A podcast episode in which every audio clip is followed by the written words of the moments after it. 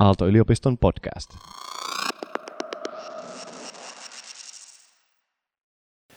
Bö, bö. Okei, hyvät ystävät, tervetuloa. Filosofia ja systeemiajattelu 2019 toinen luento tässä käynnistymässä nimikkeellä keskeytymättömyys liikkeessä. Täällä on joitakin henkilöitä, mä huomasin tuossa ovella, jotka eivät olleet ekan luennolla, joka on aivan hienoa. Saamme nähdä, ketkä eivät olleet ekan luennolla. Kiitos, siis ketkä oli. Tätä toisinpäin vielä. Mahtavaa. Tämä on molemmat ihan hienoa. Niitä mestari Raskisen taidolla valmistamia YouTube-taltiointeja ihmiset on katsoneet ja ladänneet, onko tämä ennätyksellisellä vauhdilla, tässä olla 1700 osumaa tänään aamulla. Mutta meidän tyylihän tässä salissa on sellainen, mitä mä tykkään ajatella hellän dynaamiseksi, siis siinä mielessä, että, että sä kohtelisit itseäsi toisaalta hienovaraisesti, mutta myöskin sitten tiedostaen sen, että jotkut aika hedelmällisetkin sun omat ajatukset saattaa olla sellaisia, että niistä syntyy valtavia dynaamisia vaikutuksia, mutta on silti luonteeltaan niin herkkiä olioina. Ja, ja, ja näin ollen niin, niin sellainen tietynlainen arvostavuus, kunnioittavuus, hyväksyvyys siinä lähestymisen tilanteessa suhteessa johonkin sun omaan ajatukseen tai kokemukseen, johonkin muistikuvaan, johonkin sun omaan puoleen tässä salissa, niin olisi sellainen, mitä mä toivoisin, että syntyisi niin ihmisten sisällä, mutta toisaalta myöskin sitten ihmisten kesken, niin tämä mielessä, hyvät ystävät, mitä mä tässä ehdottaisin on, että käytäisiin tästä pari-kolme minuuttia, ja sä voit myöskin kertoa itsestäsi jotain siihen ympäristöön, kun sä synnytät Hellän dynaamisen poskisuukko, voimahalaus, Gimme Five tervehdyksellisen kättelyhetken. Niin olkaa hyvä, nouskaa se tempaskaisen joka suuntaan vähän. Hellän, hellän, hellän dynamiikkaa. Toi, on hieno kohtaaminen, että siis melkein tekee mieli sanoa, että se on tällainen next level, niin, niin äh, luennon alku niin, tapahtumana. Et, et siis jotkut asiat on sellaisia, että, että kun sä nimeet ne, niin ne saattaa saada sit lisävauhtia siitä tavasta, millä sä nimesit sen. Ja tietenkin mä itse olen suuri suomen kielen intoilija siinä mielessä, että mä uskon, että meidän kieli, suomen kieli, niin on huikea, huikea kieli. Mä rakastan suomen kieltä, musta hienoa pitää tämä luentosarja suomeksi mitenkään väheksymättä niitä kertoja, kun mulla on ollut tilaisuus englanniksi yrittää jotakin samantyyppistä. Ei tässä mittakaavassa kylläkään, mutta, mutta mulla on syksyisin ollut pari kertaa semmoinen Magnificent Life kokonaisuus, jossa vähän samantyyppistä on englanniksi yritetty tehdä. Sitten tietysti yritysmaailmassa mulla on ollut tilaisuuksia näin toimia myöskin, mutta mä olen suuri siis suomen kielen niin, ihailija, mutta tästä huolimatta niin meidän pojat varsinkin niin saattaa mun kannalta hyvin kiehtovasti pudottaa englanninkielisiä ilmaisuja kesken kaiken, kun puhutaan. Siis just joku Jerome saattaa puhua jostain asiasta ja sitten heittää vaikka sanan shitload, niin siinä tarkasteluun. Ja, ja, ja siis, että jos mä ajattelen jotenkin suomenkielisiä synonyymejä, niin melkein tuntuu, että, että, että se shitload, mikä tuli, niin ei tullut ihan niin paljon kuitenkaan shittiä silmille, kun, kun jossakin ehkä suomenkielisessä vastineessa saattaisi tulla, että saat semmoisen työskentelyetäisyyden, tämä on se pointti, se johonkin ilmiö, joka usein on tosi tärkeä, että, että, että se partituuri hengittää. Ja, ja et, et, et, et siis, että sanotaan, että jos sä oot ohjaaja ja sä ohjaat jotain komediaa, tai jotain, missä ihmiset oletettavasti yleisössä nauraa, niin se on tärkeää, että ihmiset kuitenkin pystyy myöskin hengittämään. Ja, ja että sun täytyy rakentaa siihen sopiva rytmi, jotta tämä, tämä mahdollistuu. Niin tällainen työskentelyetäisyys siihen johonkin teemaan nähden saattaa syntyä sen kautta, että sä nimeätkin sen esimerkiksi englanniksi. Että jos mä ajattelen vaikka sitä tavoitetta, mikä kyllä oikeastaan, niin mulla tässä luentosarjassa on, ja toive, mikä mulla on, oikeastaan unelma, mikä mulla on, on, on se, että, että koska mä uskon ihmisissä oleviin, siis jokaisessa ihmisessä, sen rakenteen kautta, mitä me ihmisinä ollaan, olevaan niin, niin, johonkin ylempään.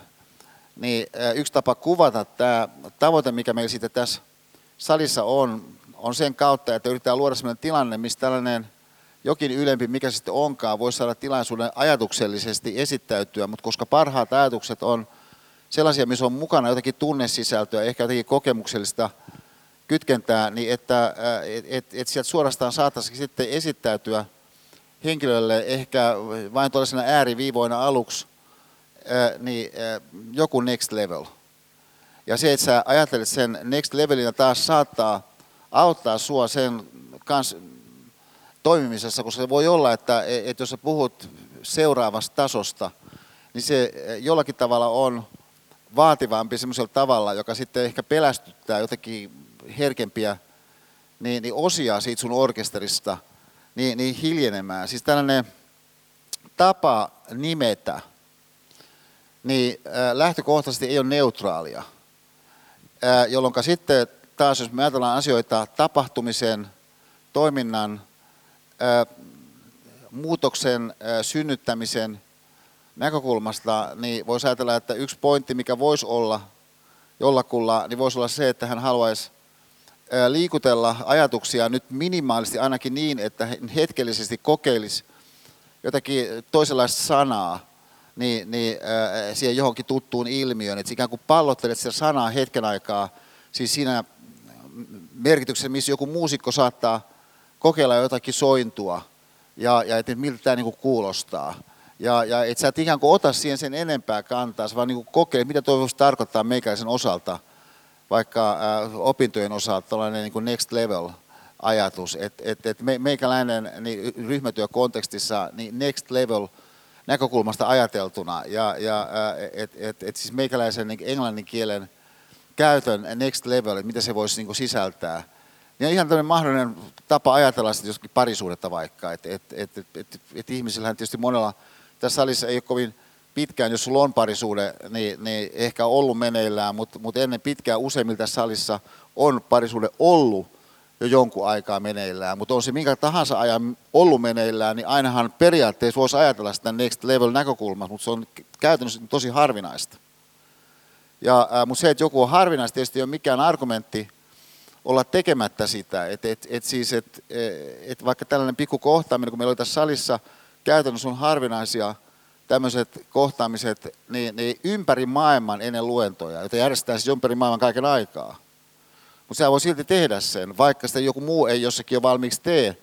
Että joku ajatus sinällään, minkä sä jollakin sanalla saat nimetyksi, niin, niin voi kaiken kaikkiaan sitten saattaa jotakin liikkeelle. Nythän meillä on sellainen käsitys hyvinkin vahvasti, että et, et keskeinen oikeastaan hallitseva tapa saada meidän ajattelua liikkeelle on sen kautta, että tulemme tietämään jotakin uutta. Ja tietysti tämä on yksi tapa saada ajattelua liikkeelle, mutta mut ehkä voisi ajatella näin, ja mä oikeastaan ajattelen näin. Että, että vieläkin tärkeämpää kuin uusi tieto on ajattelun liike, joka ajattelun liike saattaa sitten auttaa siihen, että sä asetat sen jo sun ö, saaman tiedon esimerkiksi johonkin semmoiseen yhteyteen, jossa se lähtee toimimaan.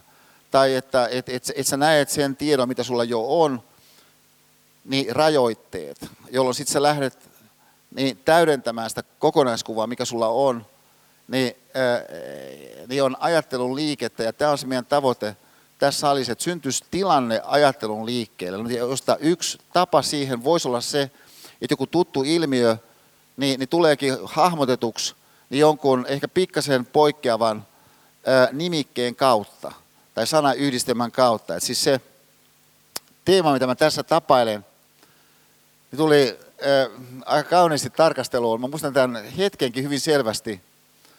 Äh, oli tilanne se, että mä olin M.A. Nummisen Renault-merkisessä autossa, johonka M.A. Nummiseen mä olin tutustunut vuonna 80 sen kautta ja jälkeen, kun musta oli tullut jonkunmoinen äh, nuoren sukupolven tällainen viitepistehahmo niin äh, Punk Akatemia teoksella ja sitten siihen liittyvällä äh, niin, niin, äh, polemiikilla. Mutta Emma Nummeni, joka on sitä seuraavaa sukupolvea, niin toisin kuin valtaosa hänen,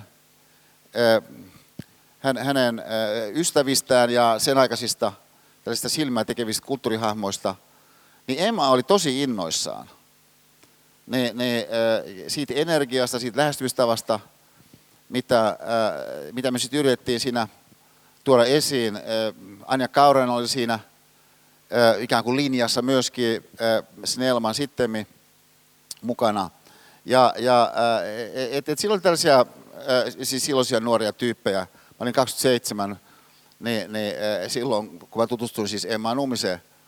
Mutta mulle se oli iso asia sen takia, koska hän oli stara ja, ja että et, et hän oli paljon sellaista, mitä mä toivon, että mulla joskus olisi. No sitten mä oon Emma Nummisen kyydissä ja me ollaan matkalla hänen Jääkärin kadun asuntoonsa, tullaan alas, alas Korkeavuoden katua ja sitten käännytään siihen Jääkärin kadulle. Ja, ja tota, mitä tapahtui oli, että siinä oli semmoinen spurku siinä, missä nyt on Maxil, niin siinä kulmassa – ja, ja, ja tota, sitten Emma tosi innostuneesti moikkas tätä spurgua, ja tämä spurgu moikkas Emmaata tosi innostuneesti. Joka äh, tavallaan vähän niin kuin yllätti niin, niin, äh, E-saaresta. Ja, ja mä sitten sit sanoin Emmalle, että, että sä tunnet tämän tyypin. Emma sanoi, että joo, joo, hän tuntee hyvin tämän tyypin. Ja, ja tota, mä sanoin, mutta, mutta tämähän on joku, näyttäisi olevan niin kuin spurgu. Niin Emma sanoi, että joo, joo, se pitää paikkansa, että, että hän on spurku, mutta katsotaan on yksi aivan huippuluokan spurku. No, mä en ollut oikeastaan ajatellut tämmöisen käsitteen valossa, niin oikeastaan ketään kuin huippuluokan spurku. Ja, ja, ja, ja siis, mutta totta kai se on niin mahdollinen näkökulma, että sä voit tuoda siis jonkun sananvalinnan kautta, ehkä siihen liittyvän myöskin äänen painon, tietyn kunnioituksen, mikä sen äänenpainon mukana tulee kautta, niin tiettyä semmoista sävyä, joka saakin sit sut näkemään jonkun yksilön enemmän yksilönä, kuin mitä sä mahdollisesti hetken aikaisemmin sen saman ihmisen vaikkapa näit. Niin oli tällainen aika, aika kiinnostava niin, niin muistutus siitä yleisperiaatteesta, että, että jos ajattelet näin, että, että totta kai kieli on tosi joustava – että se on huikea instrumentti, mutta sehän myös tuottaa. Ja, ja että et se tapa puhua tuottaa tiettyä kuvaa todellisuudesta, mutta ei ainoastaan kuvaa todellisuudesta, vaan myöskin sitten siihen sisältyy usein niin, niin merkkejä siitä, että mihinkä päin tässä suunnilleen ja minkälaisella sävyllä olisi tar- tarkoitus oikeastaan edetä. Ja usein sitten kuitenkin on hirveän vaikea hahmottaa sisältä käsin niitä valintoja, mitä siellä saattaa siihen kielen käyttöön itse asiassa sisältyä. Ja näin ollen sitten vaihtoehdot, mitkä siellä sitten käytännössä syntyy sen kautta, että sä puhut just niin kuin sä puhut, sä hahmotat just niin sanoilla, kun sä teet, niin välttämättä sitten ei tule esiin. Ja, ja et, et, et, et, et se on niin kuin sillä musta aika upeaa kuulla, sanotaan vaikka Tiina Alahuhta Kaskon puhuvan niin isästään, ää, hän saattaa ihan julkisissa tilanteissa niin, niin siis viitata isänsä Matti Alahuhtaan niin isinä. Ja, ja ää, tietysti voi sanoa, että no harmi viittaa Matti Alahuhta, ilman sulla isi, joka pitää paikkansa, koska eihän Matti lokku kaksi lasta. Ja, ja, ää, mutta sitten toisaalta de facto Marimenko toimitusjohtajan kannalta, niin hän on sun isä. Ja monet viittaa isänsä ilman sulla isi. Mutta heti jos joku sanoo jossakin julkisessa tilanteessa isä tai isi, niin siihen myöskin tulee sellainen tietynlainen inhimillisyys mukaan. Myöskin tietynlainen nöyryys mukaan, ja taas välttämättä sitten vaikka tasolla jossakin pörssiyhtiöissä, niin ää, ei noin automaattisesti sisällytä siihen tapaan, millä joku ihminen ää, puhuu. Ja se on se vielä yhdellä tavalla näin, että, että kun ää, me oltiin tuolla ravintola Kosmoksessa tässä joku aika sitten. Jos me ollaan käyty vuodet, oikeastaan vuosikymmenet, ja, ää, joka on tällainen ää, perheomisteinen huippuravintola Kalevan kadulla. Meillä oli kunnia tunteet tosi hyvin. Niin, niin Katri Hepolampi, joka sen ää, nosti suuruuteen saatuaan sen ää, isältään tämän, tämän, tämän ravintola Kosmoksen, ja nyt jo edesmennyt Katri, ja, ja nyt se on Katrin ää, niin, niin, ää, niin veljen tyttärellä ja hänen tyttärellään niin, niin tämä ravintola Kosmos, jossa yksi tunnusmerkillinen piirre niin, on se, että tarjoajat on huikeita persoonallisuuksia. Et siinä on semmoista tietynlaista, mä sanoisin, ranskalaista sointia myöskin näiltä osin, että tarjoajat on huikeita persoonallisuuksia. Ja, ja että he ovat kohteliaita, elegantteja, mutta he ovat niin selkeästi persoonallisuuksia. No sitten tässä osoittautui, että se oli uusi tarjoilija, semmoinen nuorempi lady, ja, ja aika pienikokoinen, mutta selvästi hänessä oli semmoista, tota, jos muumisanastossa puhutaan, tietty niin kuin myy, myy, myy niin kuin potkua havaittavissa, mutta hän on niin kosmoksen tyyliin sopivasti niin kuitenkin niin kuin tosi niin kuin elegantti ja niin kuin tietyllä tavalla hänen tapauksessaan niin, niin, ää, niin pidättyväinen.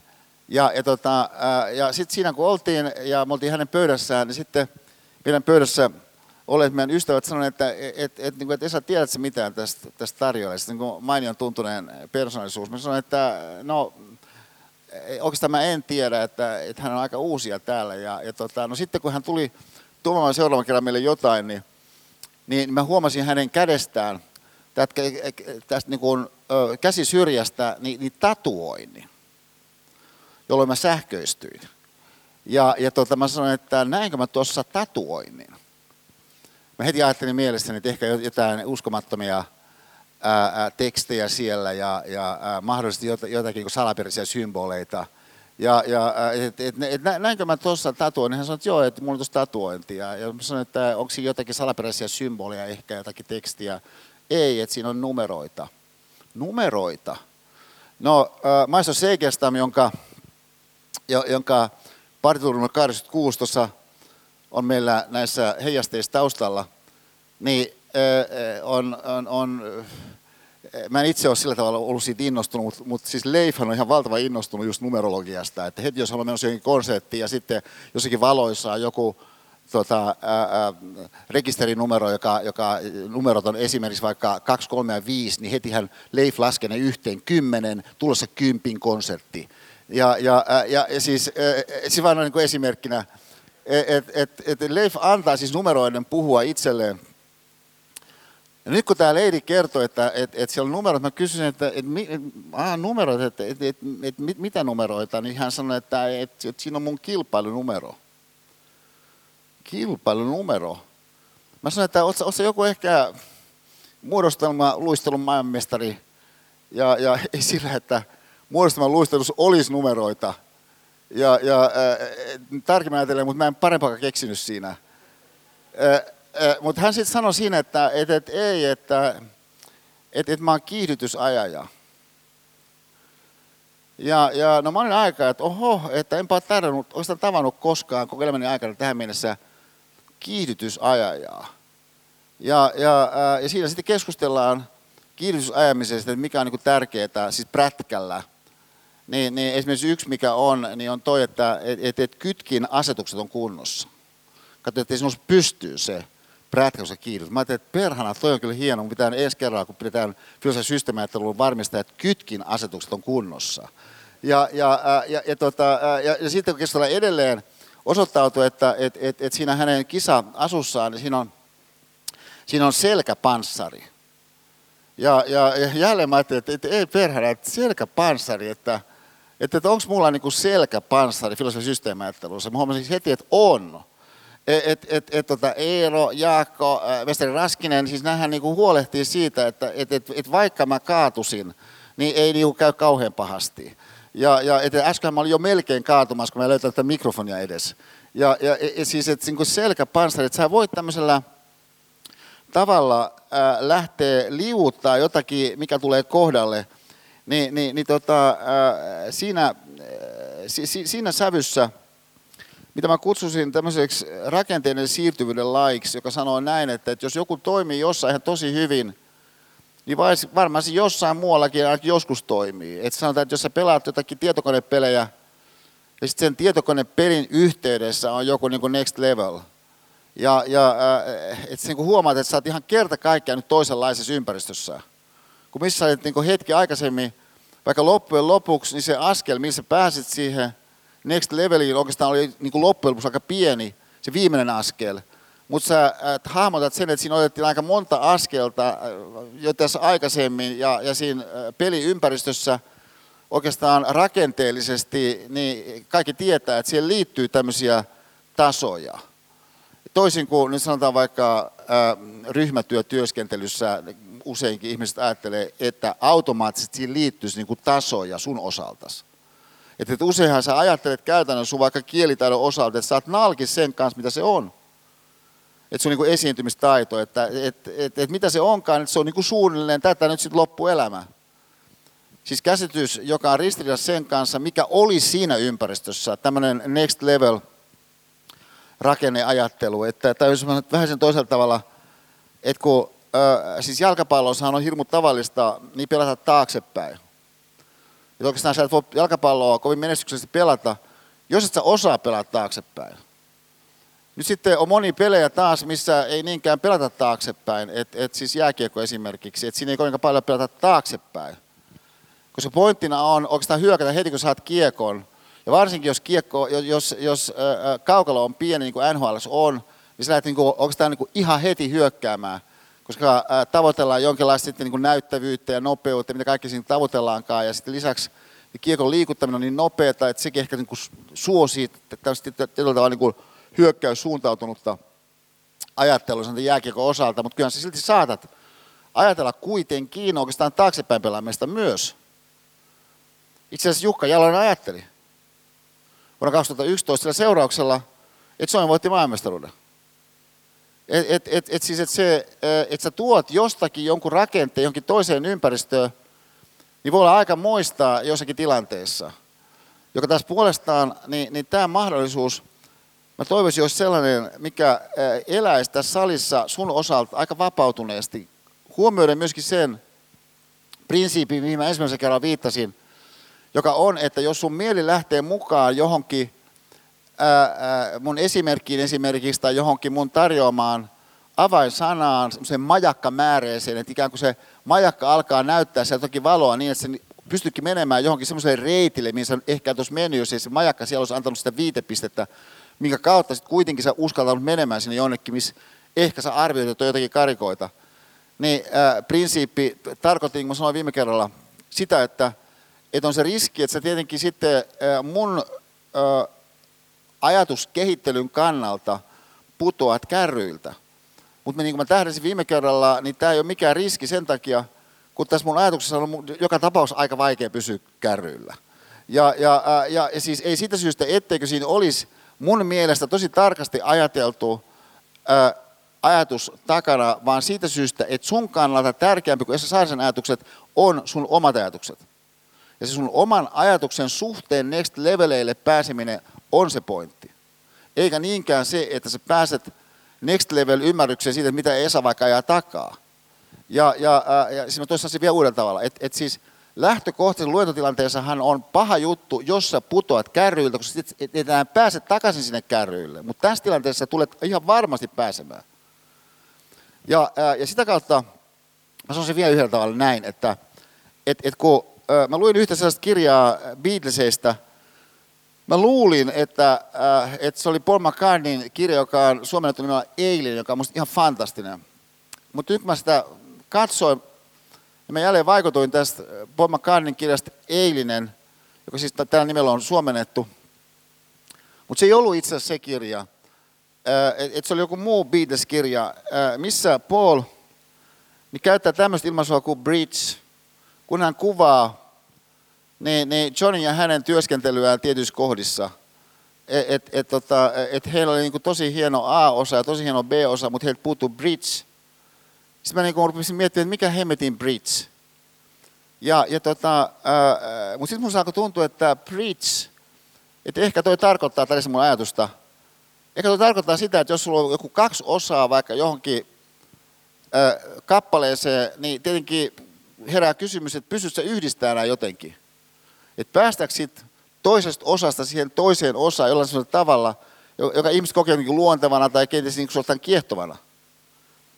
Että niin et bridgehän voi ehkä tarkoittaa tuommoista siltaa. No sitten osoittautuu, että se on pikkasen enemmän, mitä tällä käsitteellä bridge, nimikkeellä bridge, musiikin yhteydessä tarkoitetaan, mutta se on tässä suunnassa se ajatus. Siis mitä sillä ilmeisesti todenteella tarkoitetaan on se, että kun monta kertaa kappaleet on sellaisia, että siinä on A-osa, B-osa, A-osa, B-osa, mutta sitten tulee kysymys, että miten sä pääset vielä jotenkin eteenpäin tästä, että sulla on vasta nyt ehkä kulunut kaksi minuuttia, kaksi ja puoli minuuttia, niin, niin että jos pääset uudestaan takaisin A-osaan, niin ehkä pitäisi olla joku semmoinen suvantovaihe tai jokin muu niin, niin sellainen, minkä kautta sitten ihminen ikään kuin hetkeksi puhdistuu, jotta hän sitten uudestaan pääsee takaisin siihen aahan.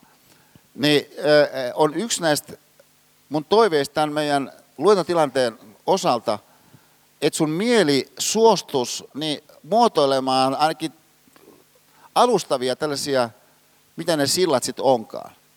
Että et sä otat jonkun vaikka sanan next level ja sitten sä liität sen johonkin. Ja, ja, ja, ja, Mutta mut kun se liitos täytyy jollakin tavalla sun kannalta toivo, toimia, niin, niin toivottavasti niin suostut antamaan siihen jonkun sitten ikään kuin toistaiseksi bridgein. Että et, niin et mennään nyt niin kuin tällä toistaiseksi. Et, et koska joskus sä niin kuin saman tien pystyt päättelemään, että mihinkä joku juttu, joka on vähän yllättävästi jossakin yhteydessä, niin itse asiassa liittyy, mutta monta kertaa näin ei ole. Että se on vain, että sä jotenkin jäät ikään kuin, niin kuin väreilemään se jonkun kysymyksen kanssa, että mihinköhän tämä mahtaisi liittyä niin äh, on, on sitä maailmaa, minkä mä nyt haluaisin viedä tämän meidän äh, tarkastelun yhden videopätkän kautta, jonka kesto on kolme ja puoli minuuttia. Tämä videon pätkä vie meidät Atlantan olympialaisten koripallon niin, loppuottelun puoliajalle. Tilanteeseen, missä yllättäen yleisön kannalta – niin Muhammad Ali niin, tulee sinne koripalloareenalle, niin kuin osoittautuu sitten vähän päästä, niin saamaan uudelleen vuonna 60 Rooman olympialaisissa voittamansa kultamitalin, mutta jonka alkuperäisen kultamitalin hän oli hukannut.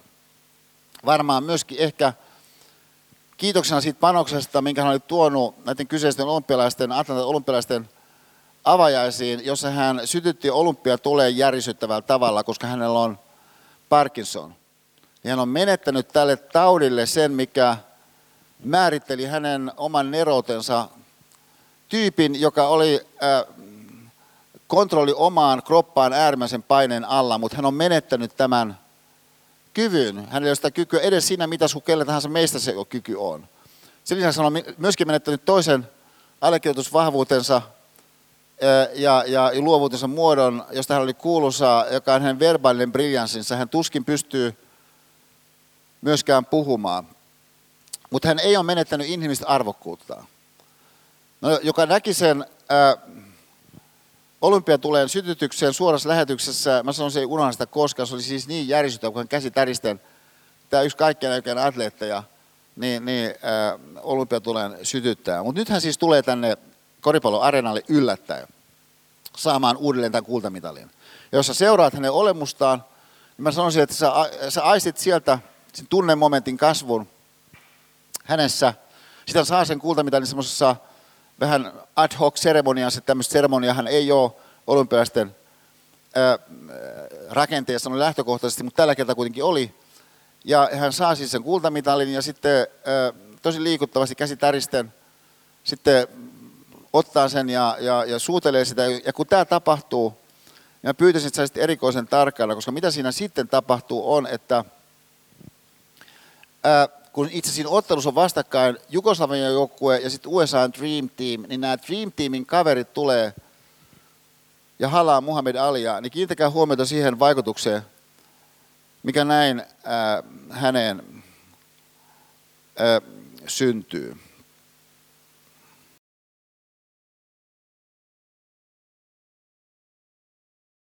Okei, mä keskitän tämän tuohon.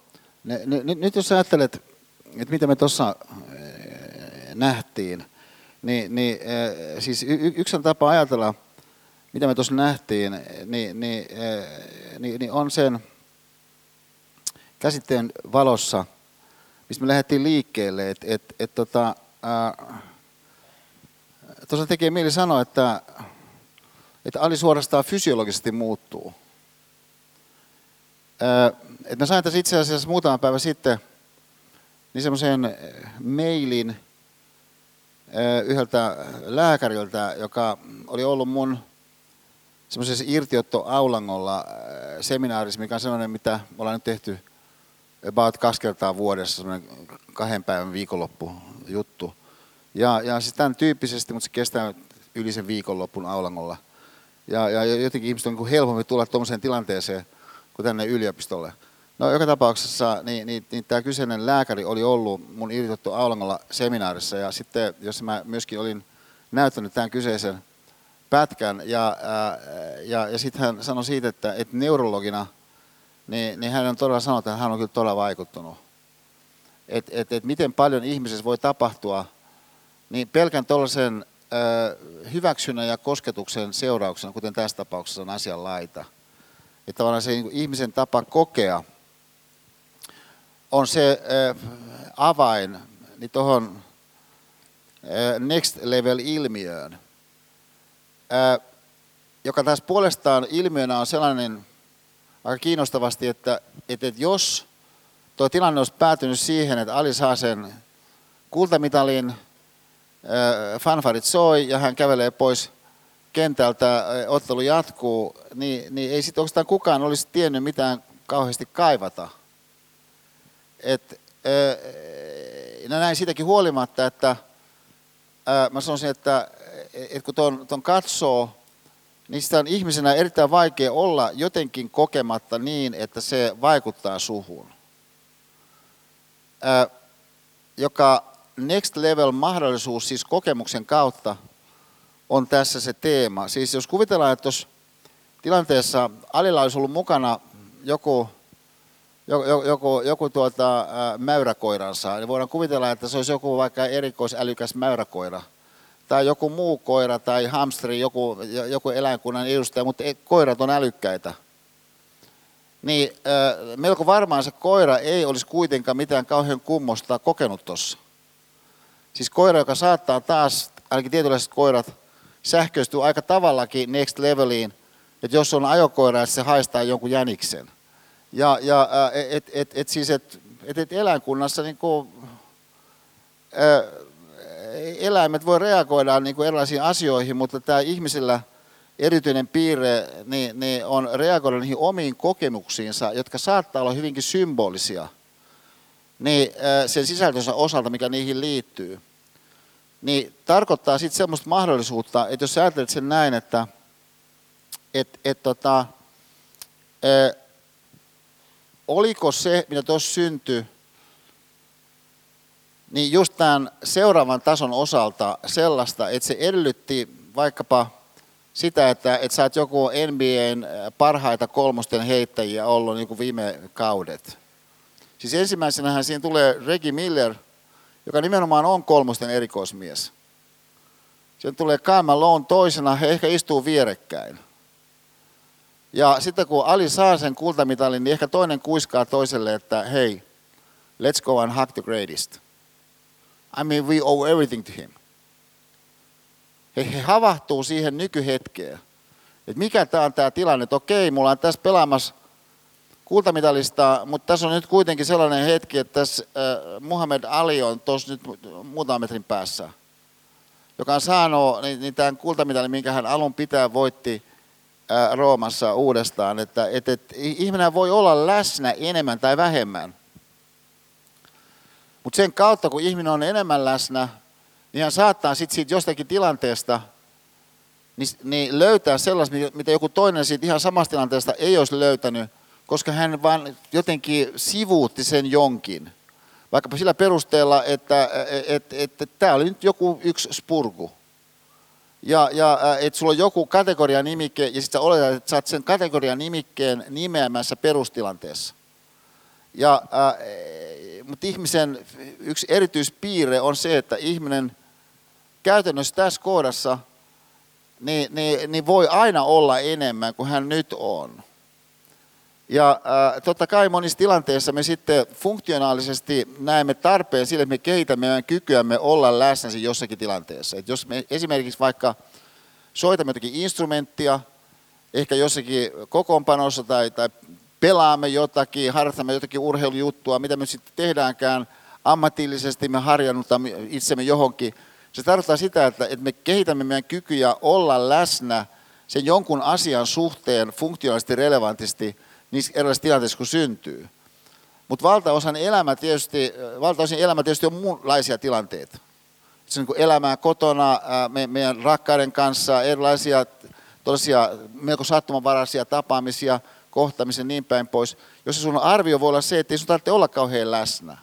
Mistä voi aiheutua sitten sellainen ää, kokonaisseuraus, että sä oikeastaan et käytännössä kauheasti ole läsnä monessakaan tilanteessa, mutta ei se muuta sitä tosiasiaa, että se voisi olla enemmän läsnä ihan missä tahansa tilanteessa.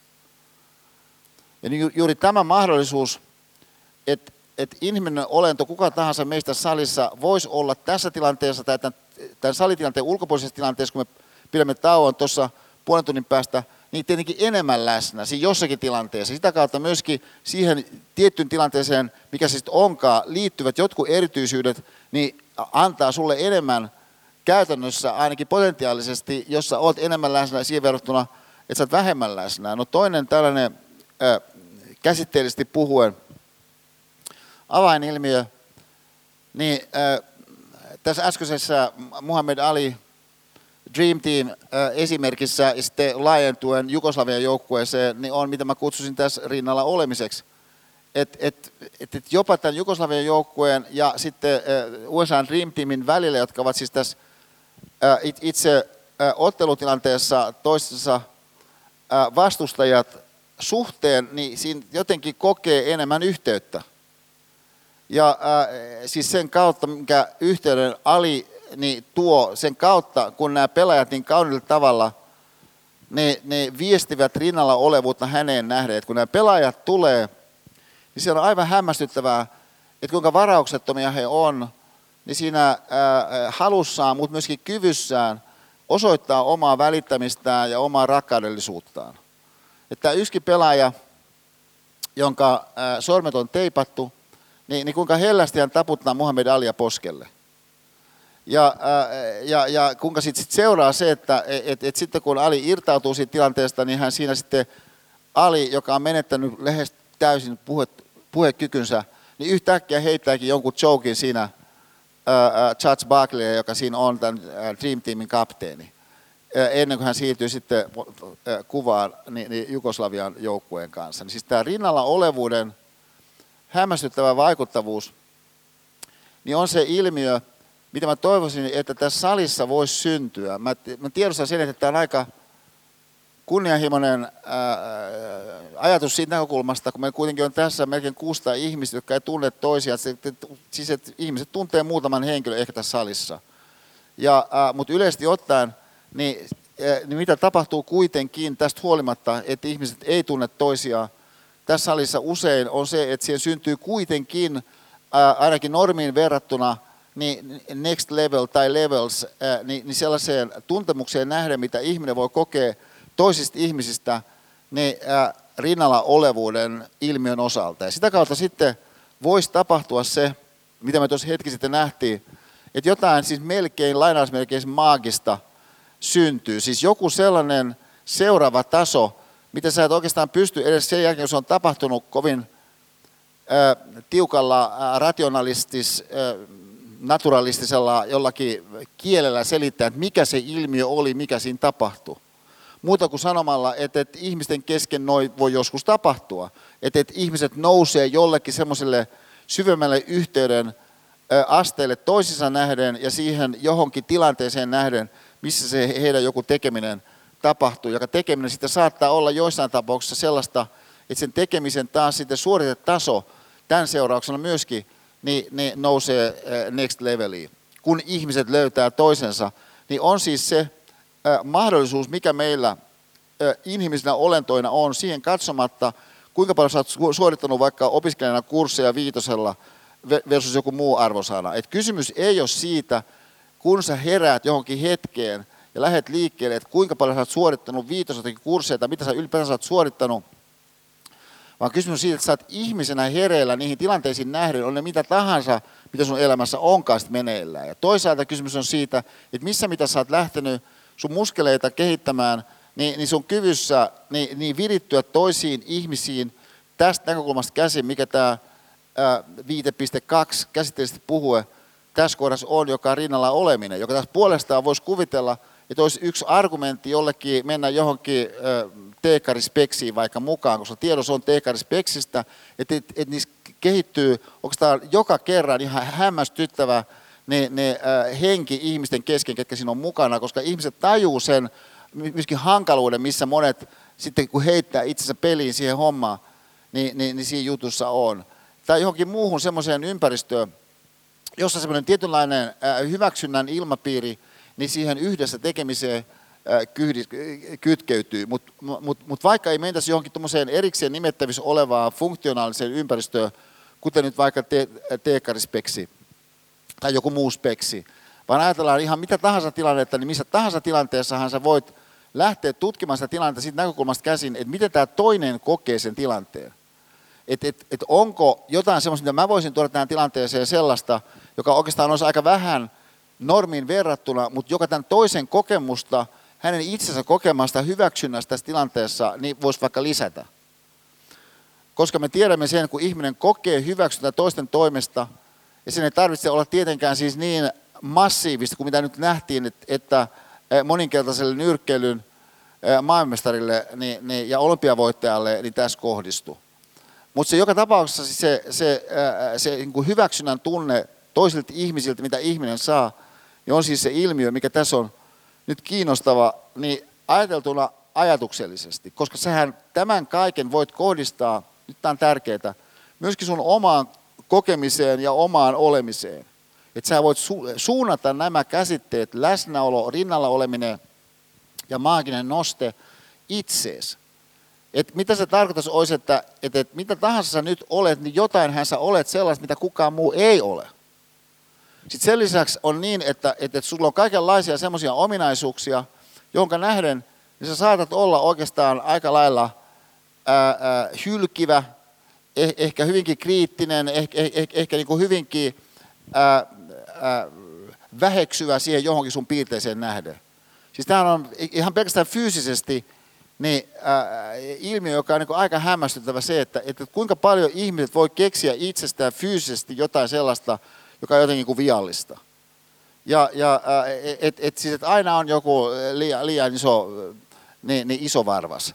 Ja, ja, ja, ja siis, että et sun niinku sääret on jollakin tavalla toisenlaista kuin pitäisi olla, tai poskipäät, joku niinku käytännössä niinku tosi pieni yksityiskohta siihen verrattuna, että kuinka paljon sulla tosiasiassa on ihmettä itsessäsi fyysisesti pelkästään puhuen. Niin mukana matkassa, niin sä voisit olla enemmän rinnalla siihen sun itseesi nähden, niin kuin se tähän asti on toteutunut. Siis se ilmiö, mitä mä tässä koskettelen, liittyy myöskin sitten taas toisaalta siihen, äh, että kun tuossa ovella kun mä oon vastassa, niin, niin siis se on suuremmoinen hetki tuossa ovella olla vastassa, kun ihmisiä tulee tänne luennolle. Ja, ja äh, ihmiset saattaa kommentoida jotakin, joku ehkä ei ollut jollakin luennolla, sitten saattaa kommentoida jotakin, vaikka sitä luentotallennetta, tai, tai sitten se voi olla joku tuo jotakin terveisiä. Sitten joskus käy niin, tällä kertaa ei ole vielä käynyt, mutta joskus käy niin, että joku tulee ja sanoo näin, että siis tämä on ihan maagista. Että joku tulee ja sanoo näin, että, että Esa saanko esitellä, tässä on äitini. Ja, ja, tai sitten eh, ehkä niin kuin isini, sekin on kyllä kova juttu, mutta se on harvinaisempaa. Ja, ja, mutta jos on, niin sitten se iskä iskällä tulee sieltä sanoa, että silloin kun minä opiskelin täällä, ei ollut kyllä tällaisia luentoja. Ja, ja mutta mut se on siis suuremmoinen siis rinnalla olemisen hetki. Niin, äh, niin sen äh, sanotaan pojan tai tyttären ja, ja hänen äitinsä tai, tai, tai isänsä osalta, mutta taas on mun kannalta myöskin rinnalla olemisen hetki. Et, et, et nämä ihmiset on katsoneet, että tämä tilanne on riittävän arvokas, että heidän tästä yhteisestä ajasta, joka aina on viime kädessä aika rajattua, ovat päättäneet käyttää siitä nyt sitten äh, kolme tuntia tämmöisellä tavalla. Niin tämä, tämä rinnalla olemisen teema niin ää, usein näiltä osin ei käynnisty sen takia, että, että ihmiset saattaa erilaisista syistä häpeillä, häpeillä vaikka niin vanhempiaan tai, tai jotakin niin kuin taustatekijäänsä, jotka tietysti ihan miltä tahansa osin olisi voineet olla jossakin objektiivisessa katsannossa tai ainakin jossakin yleisesti meidän yhteisössä hyväksytyssä katsannossa se jonkun arvoarvostelma asteikon osalta, niin paremmat. Mutta toisaalta niin voisi sanoa, että et, et, et on se mitä tahansa, niin se on joka tapauksessa lähtökohta. Ja jos sä samanaikaisesti tämän kanssa niin hyväksyt next level ajattelun, niin, niin suhteessa johonkinhan sen next levelin pitää niin syntyä, mutta sitten taas kun sä oot siltä seuraavalla tasolla, niin sieltä käsin myöskin voitaisiin ajatella next levelia. Mutta hankaluus tässä kohdassa, kaikkein keskeisimmin, mikä me kohdataan, niin mä haluaisin sen avata seuraavasti. Ja, ja nyt, nyt, nyt, nyt, nyt hetkellisesti näyttää siltä, että, että, mä, että mä hyppään oikeastaan ihan täysin syrjään tuosta äskeisestä ajatuskulusta, mutta kuitenkin pyytäisin, että, että tulisitte mukaan tässä kohdassa. Nimittäin, äh, siis tästä on nyt, äh, onko tämä yli, yli 20 vuotta, niin kun oli sellainen tilanne, siis Pipsa silloin vielä lensi äh, Finnaarin lentomentänä ja purserina, niin sitten meidän pojat oli pieniä, niin oli sellainen tilanne yhtenä viikonloppuna, että mä olin meidän poikien kanssa, meidän kaksospoikien kanssa kotona. Ja sitten pojat alkoi puhua näin, että, että, että isät, että eikö voitaisiin lähteä Itäkeskuksen uimalaa. Siis tämä oli ennen Mäkelärinteen sitä uimakeskusta. Että ei voitaisiin lähteä Itäkeskuksen uimalaan. No jos ollaan ihan rehellisiä, niin tämä ei kuulostanut minusta kauhean innostavalta. Ja, ja siis useista syistä. Yksi on se, että mä oikeastaan en tiennyt, että Itäkeskuksessa on joku uimala. Itse asiassa se ei ole varsinaisesti Itäkeskuksessa, vaan se on jossain siellä päin. Äh, niin, niin, äh, mutta joka tapauksessa niin on tämmöinen Itäkeskuksen uimala, mistä alkoi puhua. Sitten, että jos sä oot siellä vähän niin kuin tunnettu henkilö, sä oot jossakin niin kuin uimalassa – siinä on omia semmoisia vähän niin kuin kiusallisia puolia kanssa, voi olla. Ja, ja, mutta pojat oli valmistautunut tähän mun mahdolliseen vastustamiseen. Ja, ja, ja, ja tota, esitti tällä tavalla, että, että isä, että, tota, että, että Joonas oli siellä just viime viikonloppuna, se kertoi, että, että, että siellä on sellainen erikoislämmin allas, missä voisit olla. Ja, ja, ja, ja tuota, että oli ihan selvästi siinä niin kuin paneutuneet niin, niin, niin tähän, tähän, tähän tota hissipuheeseensa ja näin. Ja, ja tota, no sitten kun pojat siitä puhu, niin mä ajattelin, että, että kyllä, kyllä mun niin täytyy vähän löytyä heitäytymiskykyä. Ja, ja että mä oon just innostunut siis, kuinka Reggie Miller lähtee tuosta noin niin kuin onnitelma Muhammad Aliaa ensimmäisenä niin kuin tyyppisistä jutuista. Ja, ja, ja tota, niin kuin päättäväisyys, läsnäolevuus niille erityisyyksille, kuin jossakin tilanteessa on. Mä sanoin, että okei, että, että mä en tiedä missä se on, mutta eiköhän tämä saada selville – ja, ja nythän se on helppoa äh, netissä saada selville, mutta tässä on 20 vuotta. Niin, niin, äh, no okei, ehkä mä saan sen niin kuin selville josta. Mä sanoin, että et, et, et, et kerätkää kamat, niin tota, äh, mä sillä aikaa tsekkaan, missä se on. Ja, et, niin päästään lähtemään. Mutta sitten kun mä olin tämän sanon, mä muistin, että ei perhana. Että mun autohan on komisario Palmulla. Koska Pipsan Broidi, joka silloin vielä oli työelämässä ja Rovaniemen FBIssa – niin, niin, niin, niin, niin, niin tota, Martti oli jollakin sormenjälkikursseilla niin, ja mä olin lainannut mun autoa. Ja, ja niin, niin, Martille, mä sanoin, että eihän me sittenkään voidakaan mennä, koska mun auto, mä en muistanut sitä, niin sehän on Marttien olla. No pojat sanoi, että mitä sitten? Mä sanoin, miten mitä sitten?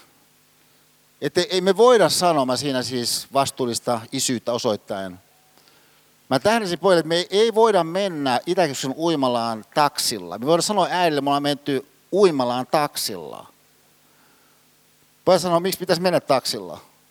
Tai omalla autolla, kun Joonaskin meni metrolla. Mä haukoin henkeäni, metrolla! Aivan sensaatiomaisesti. Aivan oikein, siis Itäkeskuksen itse asiassa keskustassa pääsee metrolla. Ja, ja no nythän metro on kaikkien huulilla, kun tännekin tulee metro ja niin päin pois, mutta mutta mut mä olin vähän niin kuin unohtanut oikeastaan tuon niin metroon. Ja, ja et jos ajattelet sen siis tästä näkökulmasta, että et, et, et, tota, et, et kun joku elää jotain elämää, niin onhan se luonnollista, että se elämä joltakin osin on asettunut tiettyihin uomiin. Ja, ja et, et, et, tämä on siis yksi tapa hahmottaa sun elämää, yksi nimike sun elämälle uoma elämä. Että joku osa sun elämästä on luontavasti hahmotettavissa uoma elämän käsitteestä käsin. Ja huomatkaa, että, että kun sä menet siellä uomassa, niin sä menet eteenpäin. Et ei suinkaan niin, että sä jotenkin niin kuin jämähtänyt paikalle esimerkiksi. Ja, ja äh, siellä voi olla kaikenlaisia upeita tyyppejä, jotka siellä uomassa menee niin kuin uiskentelee sun mukana. Ja, ja se saattaa joltakin osin olla äh, ihan niin kuin haasteellista mentävää. Ja, ja et se voi olla suorastaan niin kuin uomakipitystä ja joiltakin osin. Ja, ja, Mutta siitä huolimatta tietysti on selvää, että sieltä uomasta käsin, että se huomaa kaikkea, että mitä nyt sitten uoman ulkopuolella niin kuin mahdollisesti olisi. Et, et, et se on oikeastaan ihan hämmästyttävää, että et kuinka paljon ihminen käytännössä joka päivä erilaista sivuuttaa, koska hän painaa vaan siinä jossakin uomassa. Tietenkin se tekee hyväksi monet sitten suoritteet, koska monet suoritteet on sellaisia, että sun pitää ottaa annettuna hirveän määrä juttuja. Ja, ja et, et sanotaan esimerkiksi, että kun tämä meidän tiimi paukahtaa tähän saliin kello 14.00, niin, niin tässä alkaa tapahtua ihan tosi paljon. Ja niin kuin täysin automaattista, siis että et, et, et, tota, et, et me usein kauheasti puhutaan toisillemme, niin kuin, aletaan vain niin toimia. Ja, ja et, et, et siis, että kaikki kunnollinen tietenkin edellyttää, että se on tosi paljon erilaista, ihan täysin automaattista.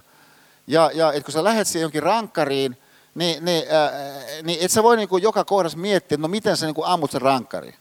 Ja sun on pitänyt jo niin kuin treenata sitä niin kuin tosi paljon, että se tulee sieltä jostakin niin kuin selkäytimestä, niin se niin kuin paras ratkaisu sillä kertaa. Niin on monessa tekemisessä välttämätöntä. Et, et, et, ja, ja keskeinen argumentti sille, miksi äh, harjaantuminen on, on, on tähdellistä, niin, niin näkökulmasta. Mutta kun me katsotaan se asia laajemmin, niin tietenkin elämän kokonaiskaaressa on aika selvää, että enemmän tai myöhemmin tämmöinen pelkkä uomaelämä, niin kyllä kaventaa elämästä pois ihan tosi paljon, ihan pelkästään ajatuksellisestikin sellaista, mitä sä ihan varmasti ajattelisit, jos vaan niin huomaisit, että on olemassa, mutta että sä huomaa siitä syystä, kun sä oot siellä uomassa.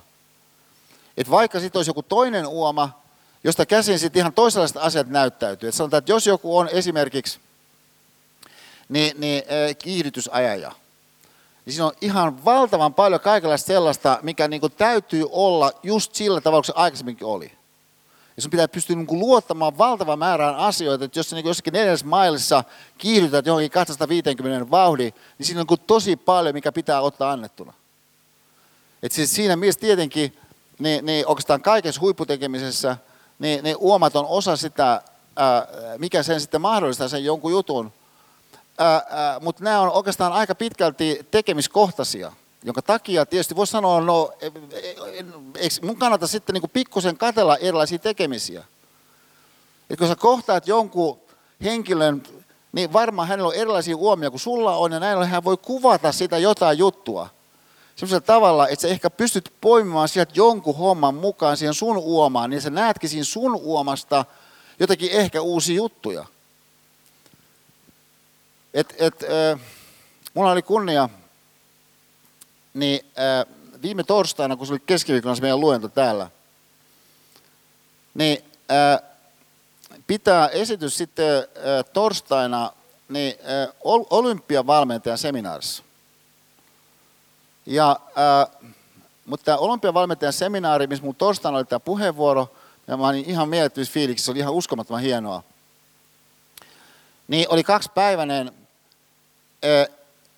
ja sitten heillä oli semmoinen illallinen, se on keskiviikkona, siis se meidän luennon jälkeen käytännössä, niin jossa sitten mulle oli kerrottu, että tietyt valmentajat niin, niin, kohdataan tällaiseen suomalaisen urheilun Hall of Fameen, kunniakalleriaan. Ja, ja tota, sitten mä sain vähän vihjiä että Rolf Haikkola, siis Lasse Virenin valmentaja, niin olisi yksi näistä ja että Lasse tulisi paikalle niin, niin lausumaan sitten jotakin niin, niin Rolf, Rolf Haikkolasta, niin, niin kun mulla olisi mahdollisuus mennä sinne illalliselle, niin mä sitten menin sinne illalliselle, ja se olikin tosi hieno illallinen, mutta siinä illallisessa mä istuin sitten pöydässä tämmöisen seiväsvalmentajan kanssa, joka seiväsvalmentaja mun ällistykseksi kertoi sen, että, että, että tämmöinen seiväshyppääjä, niin hänellä tyypillisesti on 8-10 seivästä kisassa. Mutta hän tyypillisesti niin, ei ole käyttänyt niistä yhtä tai kahta. Ja miksi hän on käyttänyt? Siitä syystä, että ne on esimerkiksi niin jäykkiä, että niitä ei kannata yrittää edes käyttää muuta kuin silloin, kun sä oot ennätyskorkeudessa. Ja se tilanne on sellainen, että, että, että sä niinku ehkä uskot, että sä pystyt just tänä iltana, just sen yleisön edessä niinku siihen ennätyskorkeuteen nousemaan. Että sä käytät, mahdollisesti hyppäät ensimmäistä kertaa. Oli musta niinku ihan tosi voimallinen näkökulma. Että sulla oli joku työväline, ää, jota sä voisit käyttää, mutta mitä käytännössä sä et pysty harjoittelemaan sen käyttöä. Sun täytyy uskaltaa heittäytyä sen tilanteen niin kuin kantokyvyn päälle. Niin toi mulle mieleen sen, mitä meillä tapahtui täällä ensimmäisen lopuksi. Koska niin kuin mä kerroin viime kerralla, niin, niin se päivä oli mulle melkomoinen, koska yksi meidän rakas ystävä, niin, niin äh, hänen muistotilaisuutensa oli silloin samana päivänä. Niin, äh, ja, ja, äh, ja näin me tuli sieltä kappelista suoraan tänne. Ja, ja kun mä penin puheen, äh, niin siellä, äh, mikä tämän meidän ystävän äh, toive oli ollut, niin, niin hän jotenkin väreili tänne saliin mun mukana. Ja mä, ja, ja mä mietin, että et, et, et, et, et us, uskaltaisinko mä äh, tuoda sen esiin, uskaltaisinko mä äh, viitata siihen, uskaltaisinko mä eh, ehkä, ehkä mennä niihin nimenomaisiin sanoihin, mihinkä se tilanne päättyy. Että et, et, et pystykö mä hyppäämään tuolla seipäällä. Mutta se tunne, mikä mulla tuli siinä toisessa jaksossa loppupuolella oli, että et, et tämä tilanne voisi sen mahdollistaa. Et joka tarkoittaa siis, huomatkaa sitä mahdollisuutta sun kannalta, että tämä tilanne itsessään voisi tukea jonkun semmoisen sun oman sisäisen tapahtuman osalta. Että sä otatkin jonkun asian ja sitten saatkin siitä ihan huikeita vippua, kun sä oot semmoisessa tilanteessa, missä jotenkin se sun niin kuin sisäisyys niin, niin, äh, pystyy sinne ennätyskorkeuteen nousemaan. Niin, äh, tarkoittaa semmoista ajattelua, missä me äh, haluamme ainakin ajatuksellisesti niin, niin, äh, ulos jostakin sellaisesta, mikä itsessään voi sisältää paljon kaiken näköistä positiivista, joka on se meidän nykyinen uoma-elämä. No sitten samanaikaisesti tämän kanssa, huomatkaa, että, että monta kertaahan sä teet jonkun jutun, vaikka se ei olisikaan jo valmiiksi äh, muiden äh, noudattama normi, vaikka siitä syystä, että sä itse uskot hyötyvästä tarpeeksi paljon siitä. Että totta kai, jos ihminen tajuaa, hei mä hyödyn tosta tosi paljon, niin sitten sä teet sen jonkun jutun. Ja, ja no sitten samanlaisesti tämän kanssa on epäselvää, mistä ihminen nyt sitten hyötyy, jos hän lähtee nyt onnittelemaan vaikka Muhammed Alia niin tuommoisen kultamitalikamppailun yhteydessä. Ja, ja et, et, et, et siis tavallaan se, mitä me nähtiin, syntyi jostakin muusta syystä kuin vain siitä syystä, että ihmiset ihan kuin kalkyloi omaa hyötyään. Ja uskoo, että kun mä annan tämän, niin sitten mä saan tosi paljon takaisin.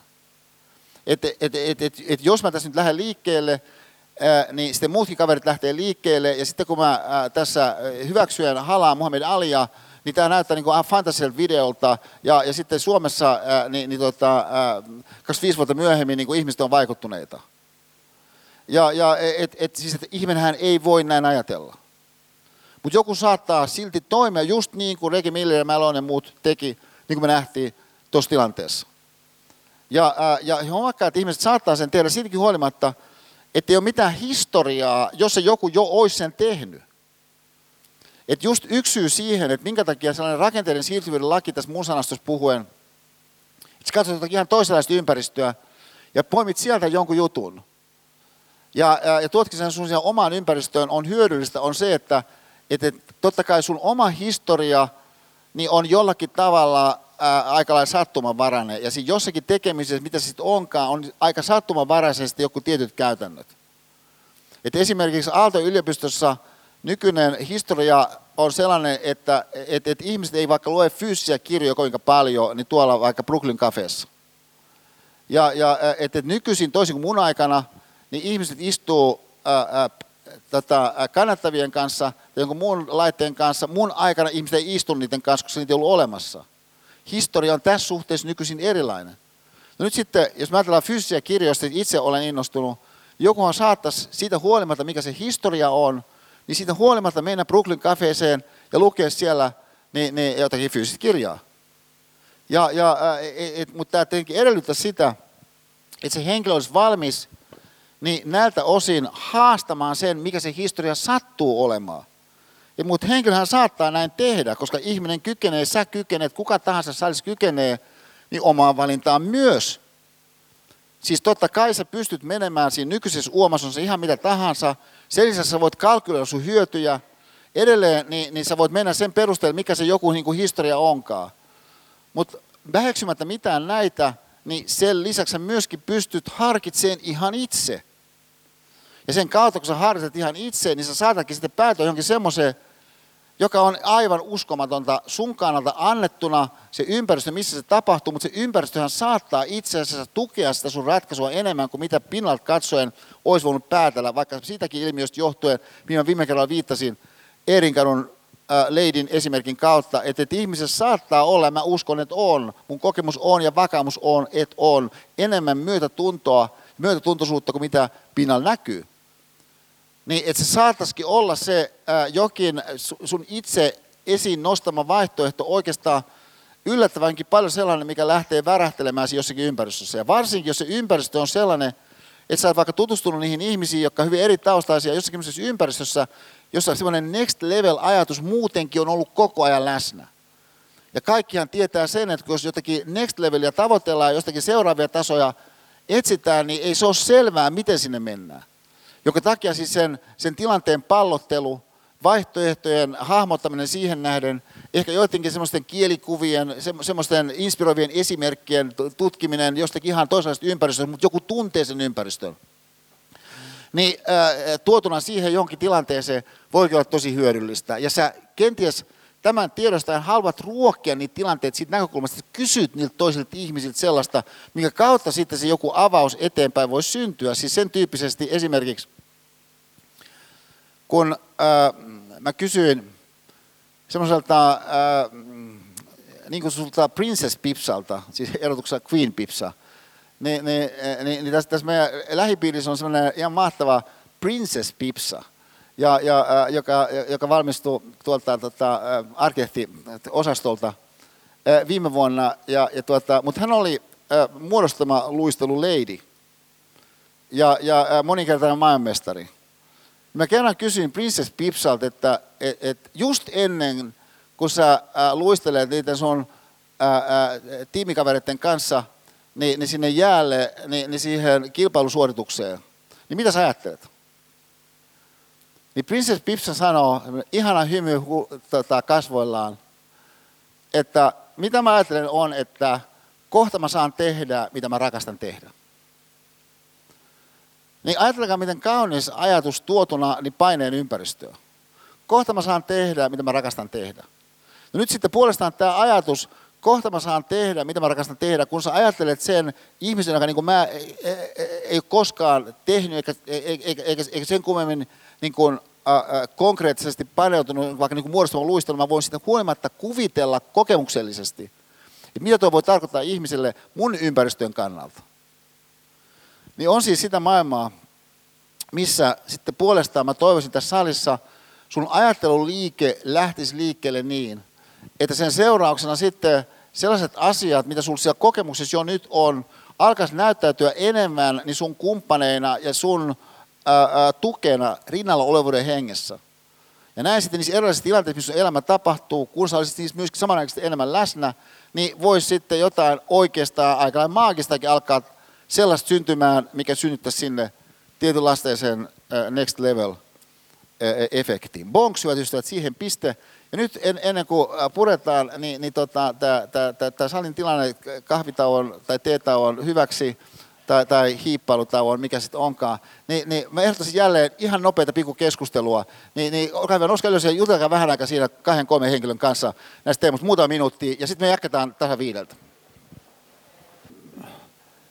Huomatkaa, että yksi tapa ajatella, että mitä me tässä ollaan tekemässä, on ajatella sitä siitä näkökulmasta, että, että oikeastaan me ei olla tässä harjoittamassa jotakin sellaista, joka oletettavasti olisi jollekulle jotenkin uutta, vaan pikemminkin me ollaan harjoittamassa sellaista kyvykkyyttä tai muskelistoa, mitä meillä joka tapauksessa on. Et siinä mielessä on ikään kuin tällainen ilmiö, mihin mä eka luennolla viittasin, kun mä sanoin meidän poikien suulla, kun he sanoi Pipsanen mulle siitä, että, että parhaiten niin, niin tuloksia niin salilla, niin syntyy salilla.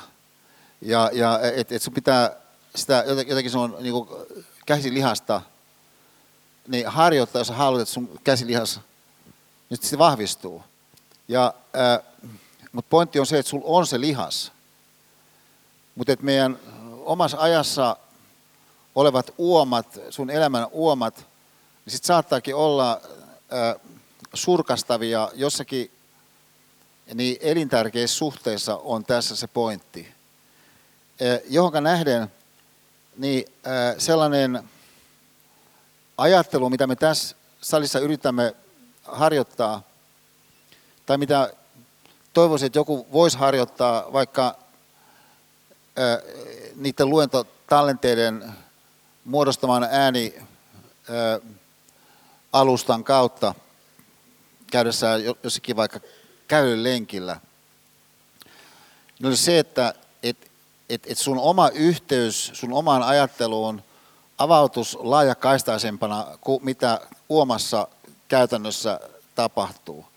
Ja, ää, ja siinä suhteessa sitten jotkut nimikkeet tai avaukset tai, tai, tai, tai kahvakäsitteet, mistä sä voit ehkä ottaa kiinni jonkun semmoisen perusteen, mitä mä tässä esitän, niin mä toivon voisi olla hyödyllisiä, kuten nyt tämä seuraava. Että, ää, mulla on syksyisin niin luovan ongelmallista sun seminaari-niminen kokonaisuus eräänlaisena jatkona tälle isolle luentosarjalle. Mutta se on seminaarimuotoinen, siinä on pieni määrä ihmisiä ainoastaan, siis joku 4-15. Ja ää, me ollaan kokoonnuttu niin, niin mun huoneisto Boulevardilla ja sitten sen jälkeen menty usein, nykyisin me ollaan menty tuohon Papa Albertiin, Hotelli Albertin yhteydessä, aikaisemmin mentiin sinne vähän kauemmaksi, niin, niin Punavuoren Ahven nimiseen usein olut ravintolaan, mutta nykyisin kun opiskelijat ei juo enää oikeastaan mitään muuta kuin vettä, niin me ollaan siirrytty aika lailla, eikä mäkään, niin, niin, niin tähän papaan. Mutta tässä vaiheessa kuitenkin, mihin tämä tapahtuma mitä mä tässä nyt hetken päästä kuvaan, tapahtui, niin me kokoonnuttiin niin siellä, siellä tota, Punavuoren ahvenessa, jos on sellainen, äh, sellainen äh, takahuone. No sitten mä tulin sieltä takahuoneesta pois, mä lähdössä pois sieltä ja, ja tota, sitten siinä olikin tiskillä niin tuomari Nurmio. Ja sitten osoittautui, että hän oli Ismo Alangon kanssa siellä. Ja sitten tuomari Nurmio sanoi sillä omalla, se on semmoinen täysin omanlaisensa jonkinlainen niin kansanlaulajan, gurun ja, ja, ja jonkin tämmöisen kalevalaisen Väinämöis, runoilija, rocktähden kombinaatio, niin, niin tuomari Nurmio, niin hän sanoi sille ihanalle äänellään näin, että, et, että liity seuraamme sivupöytään. No, kuinka tuommoista voi vastustaa? Ja, ja että jos sä voit kysyä, että mitä muuta pöytiä siellä on kuin sivupöytiä.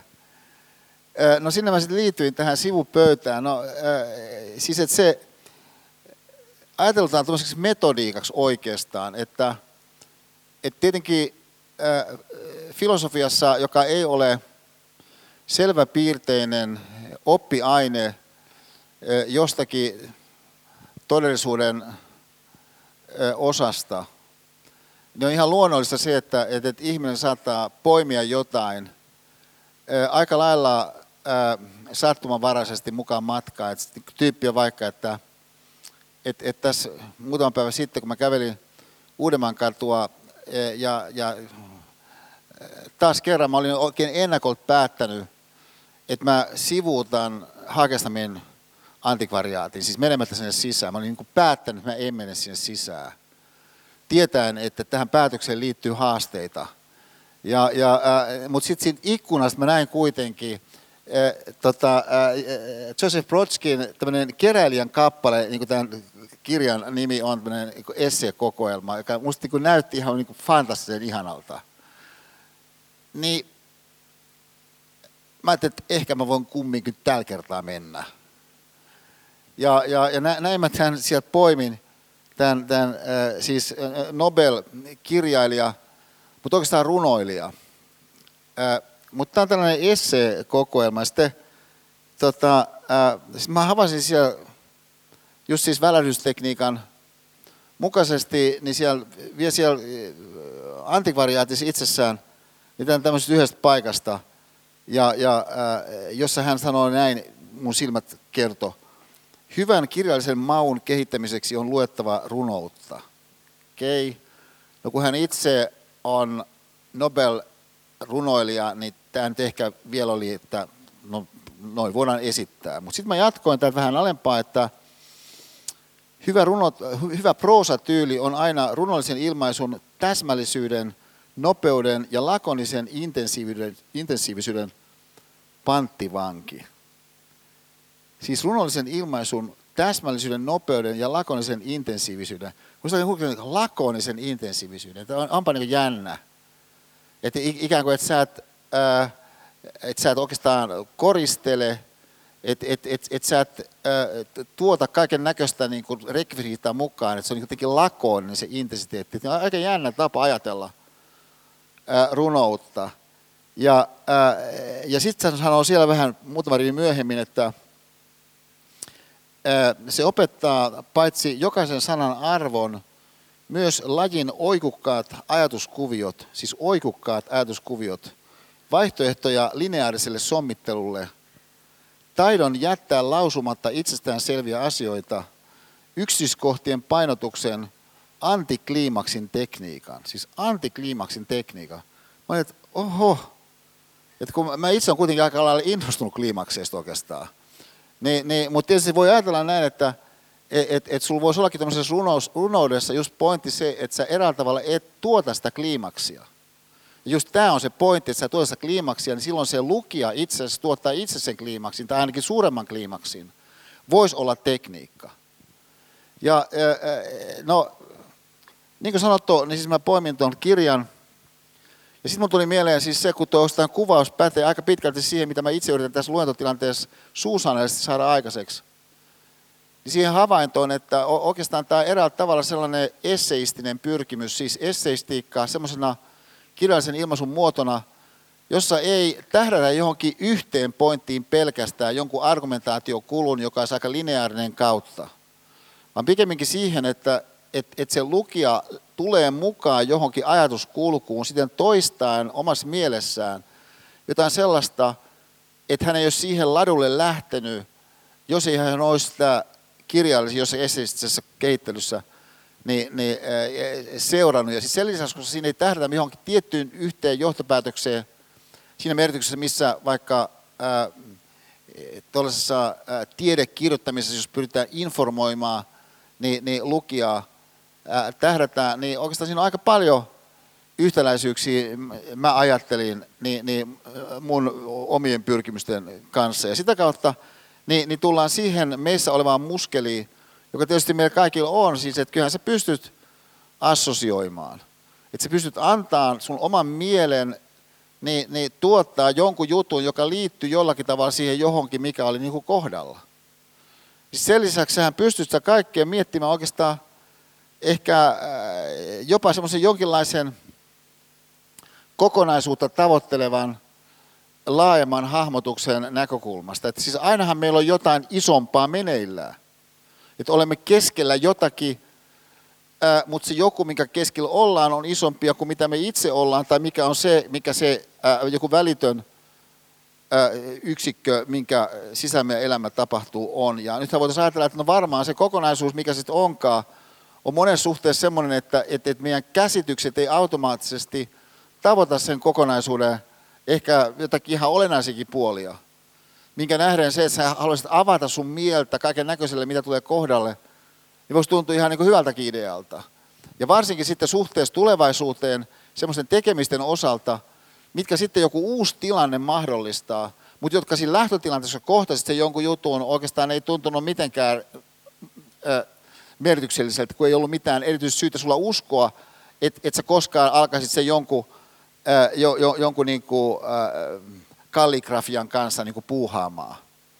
Et, et siis tämähän on aikamoinen kuitenkin meidän oman ajan ää, niin, niin, ää, tarina, tämä Steve Jobs tarina. Siis hänen persoonansa on monella tavalla aika ää, myöskin semmoinen, mä sanoisin häiritsevä.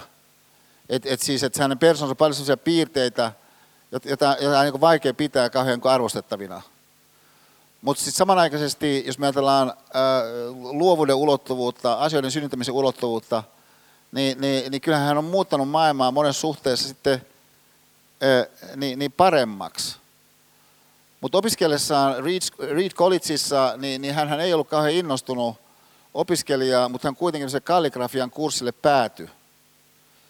Josta hän sitten itse toteaa, että, että äh,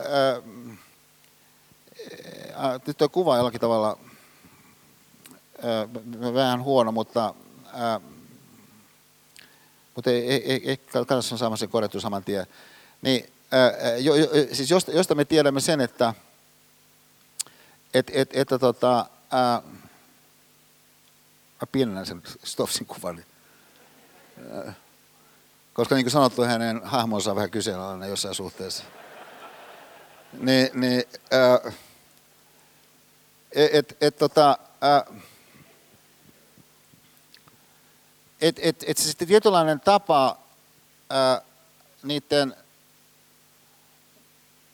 yksiköiden kanssa työskennellä, mikä sitten alkoi määritellä koko mäkkiä ja koko sitä valtavaa mullistusta, mikä sitä kautta sitten syntyi, niin hänen oman arvion mukaan niin sitä ei olisi ehkä koskaan syntynyt, jos hän olisi sattunut menemään tämmöiselle kalligrafian kurssille – ja, ja, äh, mutta siinä vaiheessa, kun menee sinne kalligrafian kurssille, niin ei mitään niin kuin erityissyytä hänen ajatella, että hän alkaisi tässä jotakin IT-kuvioita niin pyöritellä. Ja, ja että se on vain, että voi olla, että joku alkaa pyöritellä. Niitä niin, että sitten se joku juttu, niin sieltä, millä hän oli joskus ehkä vuosia, ehkä vuosikymmentä aikaisemmin ollut läsnä ja ikään kuin antanut se jonkun osan todellisuutta esittäytyä ilman, että sä suoraan lähdet vaatimaan, että sen täytyy suoraan esittäytyä niin siitä hyötyä tekevässä muodossaan, niin se voikin sitten näyttäytyä vielä enemmän arvokkaana sen kautta, että se joku kombinaatio, mikä syntyy, niin äh, on niin äh, erityinen. Siis jos mä ajattelen sen vähän toisella tavalla, että, että kun, kun meidän aivoilla on ihan valtavia kyvykkyyksiä, niin, niin yksi tämmöinen meidän, meidän aivojen kyvykkyys, joka, joka on, on, on sellainen, niin nopeasti ajatellen näyttää siltä, että et, et, et, et oikeastaan mihinkä me nyt oikeastaan sitä tarvitaan. Näytäytyy silloin, kun sä lähdet vaikka kävelylle, mutta sä et niin varsinaisesti ää, siellä kävelyllä vaikka pohdi jotakin tiettyä kysymystä – että sä et ole siellä kävelyllä, jotta sä ratkaisit sen jonkun pinnallisen ongelman, mitä sä pohdiskelet, vaan sä vaan lähdet niinku kävelylle, niin jossain tilanteessa voi olla, että sun sitä aivot alkaa siinä kuljeskella. Et samalla kun sä itse fyysisesti kuljeskelet, niin sun niinku aivot kanssa alkaa kuljeskella. Niinku kaiken näköistä saattaa tulla, kun sä oot siellä jossakin äh, tota, Firenzessä kävelyllä.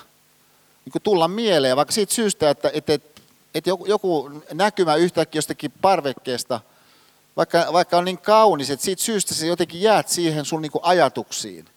Ja sitten niin pulpahtaa jotain sit mieleen. Sellaista, minkä sä oot ehkä pikkasen unohtanut, on sellaista, mitä mä toivoisin, että tässä salissa tapahtuisi.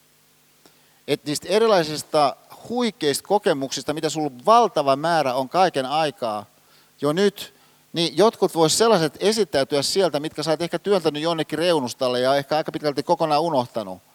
Mutta joka voisikin tulla sieltä esiin niin, että siinä uudessa tilanteessa, missä niitä nyt katselet, niin tietynlaisessa rinnalla olevuuden hengessä, siihen koko sun aikaisempaan elämään nähden, niin, niin joku juttu voisikin sitten alkaa näyttäytyä toisenlaisena sen suhteen, mitä sille jollekin voit tehdä, koska siellä tulikin sellaista jotakin mukaan. Niin, niin sen sun oman kokemuksen kautta siihen nykyhetkeen. johon nähden sit puolestaan, niin sä olit lempeästi vastaanottava. Että sä niin pystyit antaa itsesi mennä siihen jonkin ajatuksen mukaan. Et, et, et siis, monelle tämä on aika lailla yllättävänkin hankalaa ikään kuin olla vain omien ajatusten kanssa, koska ne omat ajatukset ikään kuin, niin kuin helposti tuntuu siltä, että ne ei oikein niin kuin tuota mitään niin kuin, riittävää. Et, e, edes semmoista niin kuin viihtyvyyttä. Et, et, et pelkästään se, että sä oot sun ajatusten kanssa, siis voi aiheuttaa tietynlaisen semmoisen jonkunasteisen tuskaan, minkä sä haluat sitten peittää, vaikka jon, jonkun sitten viihtymysteknologian avulla, jonka tietysti on mahdolliset nykyisin ihan ainutlaatuiset. Mutta se mahdollisuus, mikä meillä on, niin, niin koskien tällaista ei tehtävä suuntautunutta, niin kuin sanotaan default-moodia tai lepotilaa sun aivojen osalta, on siinä suhteessa mielenkiintoinen, kun se on niin dramaattisen aktiivinen. Et, et, et siis sen sijaan, että et, et, et sun aivot jollakin tavalla niin, niin, olisi passiivinen silloin, kun sä et ole suuntautunut johonkin tehtävään, johonkin suoritteeseen, niin sun aivot niin raksuttaa aika tavalla. Se vaan, että se moodi, missä ne raksuttaa, on erilainen mikä on silloin, kun sä oot suuntautunut johonkin tehtävään. No nyt jos sanotaan, että et, et, et no mikähän hyöty sitten tuommoisesta default-moodista, tuollaisesta siis ei-tehtävään suuntautuneesta moodista, mikä jokaiselle meille on mahdollinen, niin, niin mikä, mikä se hyöty nyt sitten niin kuin voisi olla? Niin se hyöty tulee tässä, että et, et, tota, et, et, et sun tietoisuus susta itsestä, niin on kytköksissä just tähän default-moodiin. Et siis tietenkin on niin, että kun me ollaan tosi uppoutunut johonkin tekemiseen, se on hieno tila olla tosi uppoutunut johonkin tekemiseen, siis tuommoinen virtaavuuden tila, flow-tilahan on sellainen, missä ihminen unohtaa itsensä, että kun sä oot ihan tosi mestarisi jossakin asiassa, niin sä pystyt niin unohtaa itsesi sen niin tekemisen sisällä, ja näin sitten siitä tekemisestä tulee ehkä next level. Mutta jos mä ajatellaan yleisesti ottaen ihmisenä olevuutta, niin, niin se sun ö, oma tietoisuus itsestäsi, niin siihen sisältyy tällainen e, e, merkillinen komponentti, joka on yhteydessä siihen, mitä sun aivot tuottaa sulle sisältöä silloin, kun sä et ole suuntautunut johonkin tietynlaiseen tekemiseen. Reflektio, niin on siis kyky, mikä meillä on, että sä vaan niin pohdiskelet yhtään toista. Ilman mitään sen ihmeempää tiettyä ää, ää, ylös nostettua kysymystä. Ihminen voi niin pohdiskella, että jos sä oot jossakin suihkussa – niin, niin, niin usein äh, ihminen jossakin suihkussa niin saa kaikenlaisia ajatuksia. Se on jännä. Että sulle voi tulla oikeastaan sun kannalta tosi arvokkaita ajatuksia siellä jossakin suihkussa.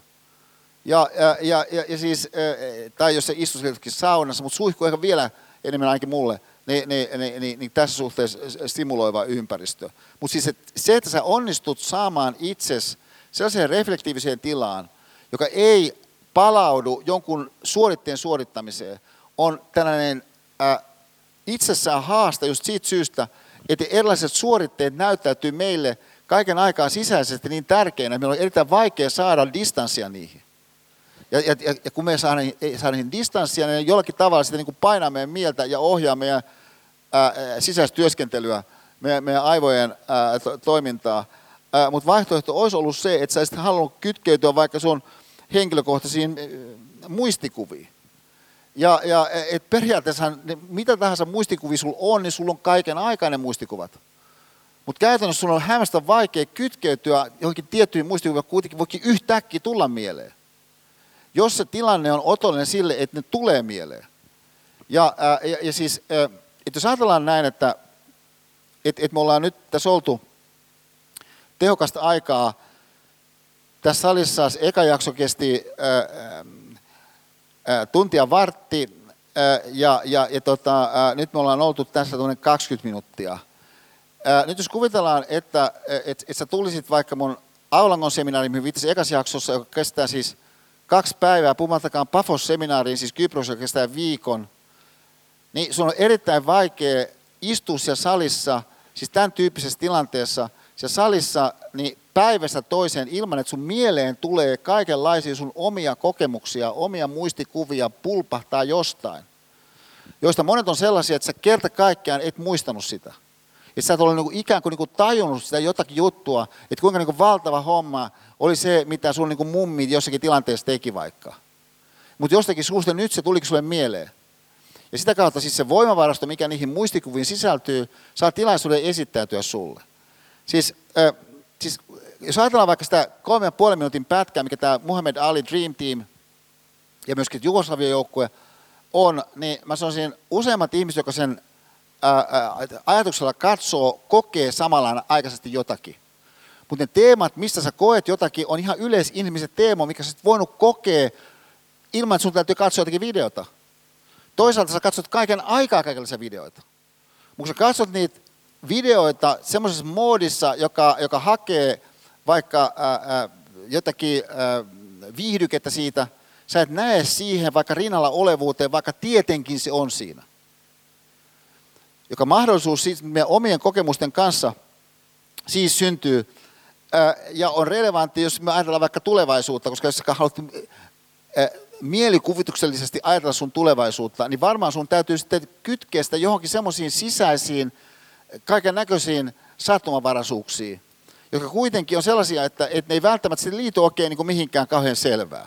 Et, et, et kun Steve Jobs oli tällä kalligrafian kurssilla, niin aivan selvästi hän jollakin tavalla oli yhteydessä siihen, mikä sitten osoittautui hänen tulevaisuudekseen. Mutta, mutta se, se, se, se oman tulevaisuuden kanssa työskentely näiltä osin on siis toisenlaista kuin se, että sä vain suorite hakuisesti siihen johonkin tehtävään, sen koko sun ajattelun kohdistat. Sosiaalisten tilanteiden psykologisten vaikutusten tunteminen toisten kannalta. Et, et siis, jos uudelleen ajatellaan tuota Muhammad Ali Dream Team-videota, niin mä sanoisin, että sun on aika helppo oikeastaan ajatella sitä ei sellaisena, mitä sä vaan katsot ulkoa päin, vaan sä pystyt aika, aika lailla samastumaan siis Muhammad Aliin joka on aikamoinen samastuminen sen takia, koska hänen elämänsä tosiasiallisesti on niin kuin ihan valtava erilainen kuin sun elämä on. Ja, ja kaikki se, hän on Parkinson, hän on, hän on joku moninkertainen maailmanmestari, että et, et on niin kaiken näköistä, että hänen niin ihon värinsä on kaiken näköistä erilaista suhun nähden, mutta sitä huolimatta sä pystyt niin, niin tunnetasolla menemään hänen sisään. On tällainen kyky, mikä meillä on. Mutta tämä kyky, mikä meillä on, niin me ei välttämättä tuoda sitä niihin erilaisiin funktionaalisiin ympäristöihin, missä meidän elämä tapahtuu sen takia, että se hyöty niiden funktionaalisten ympäristöjen kannalta on epäselvä. Et esimerkiksi ei ole niinku selvää, että kun sä menet jonkin ryhmätyötapaamiseen, että sun pitäisi jotenkin alkaa miettiä, miten nämä muut kokee sen ryhmätyöskentelytilanteen että et sä niinku suuntaat et siihen että itse, että sä tuot siihen sen jonkun panoksen, sen jonkun sun oman osaamisen, tai sulla ehkä joku osasektori, siitä sovittiin jotkut, että sä teet tämän ja toi, toi tekee ton, niin sä tuot sen jonkun jutun siihen, ja sitä käsitellään rationaalisesti, ja mikäpä siinä. Mutta jokainen ihminen tosiasiassa on siellä tunneolentona myös, jolloin olisi ollut mahdollista se, että sä olisit halunnut hakea niin sitä sun rinnalla olevuuden kykyä, niin siihen nimenomaiseen konkreettiseen läsnäolon tilanteeseen, mikä se, kun te kohtaatte siellä jossakin eh, alvarissa, niin sitten onkaan. Ja, ja miksi sä haluaisit sen tehdä?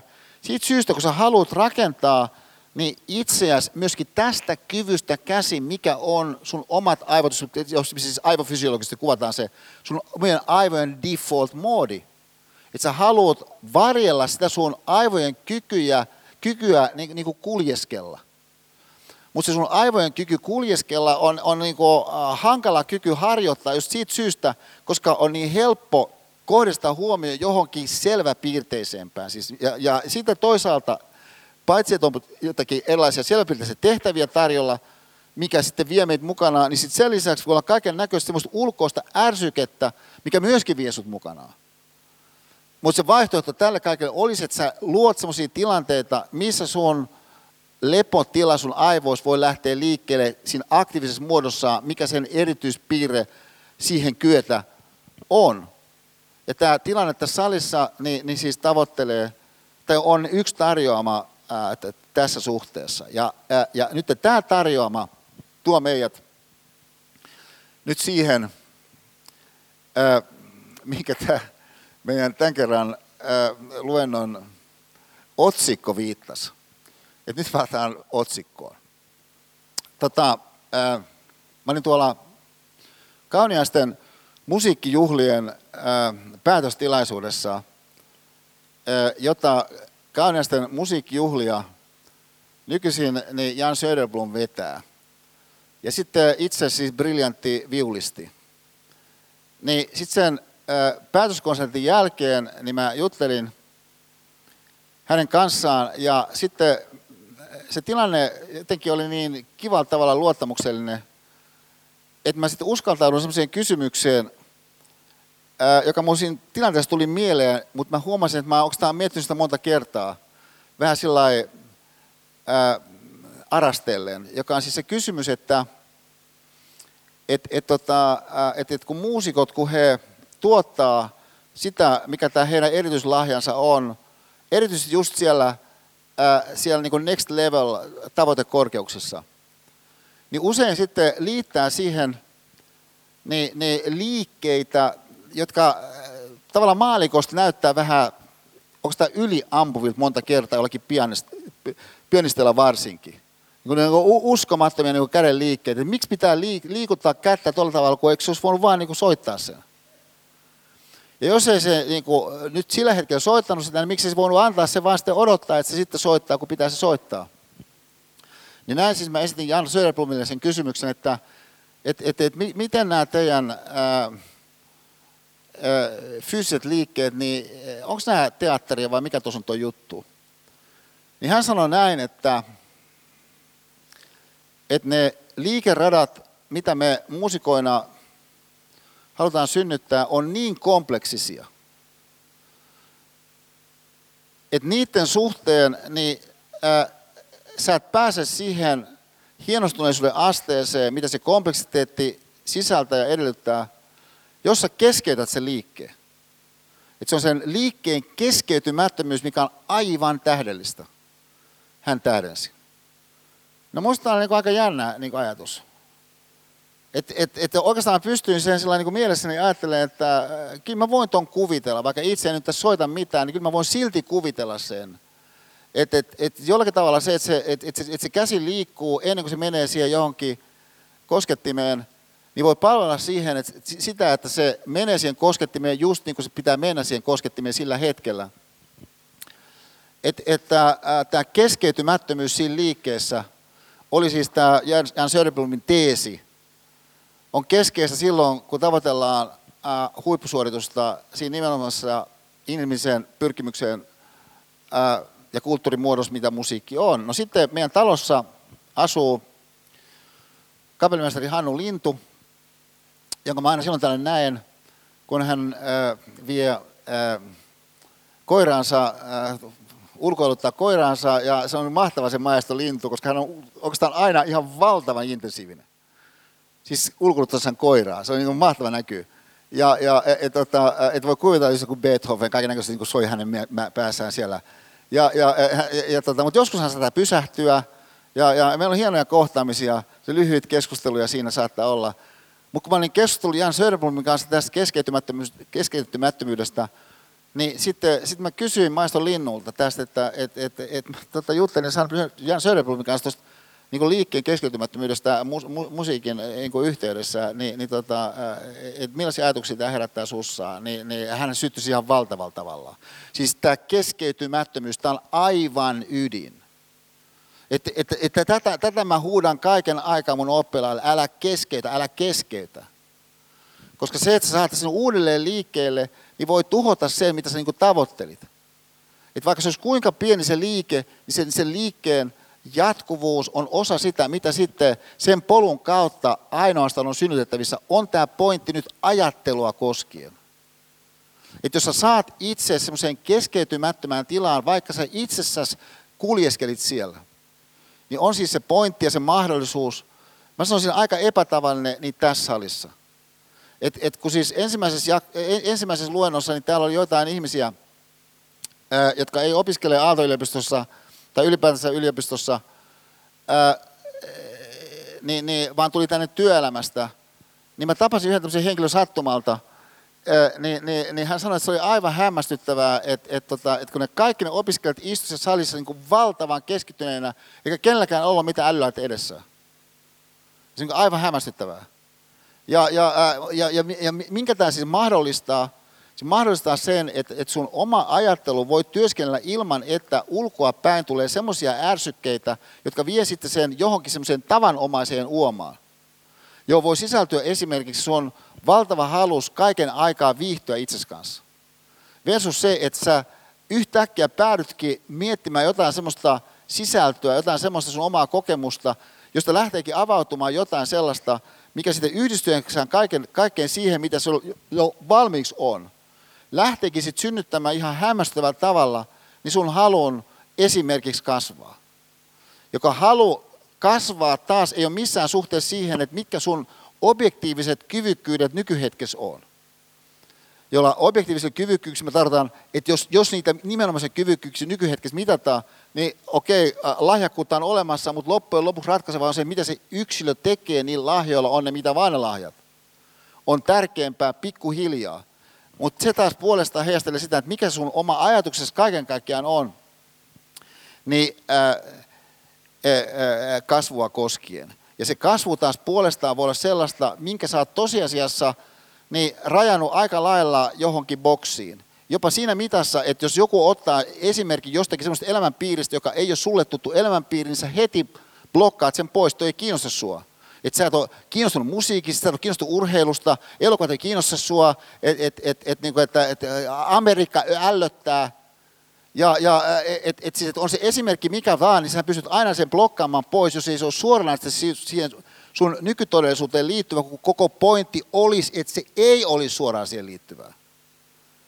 Ja miksi tämä, että se ei olisi suoraan siihen nykytodellisuuteen sulla liittyvää, niin se on siis tämä Steve Jobs-pointti.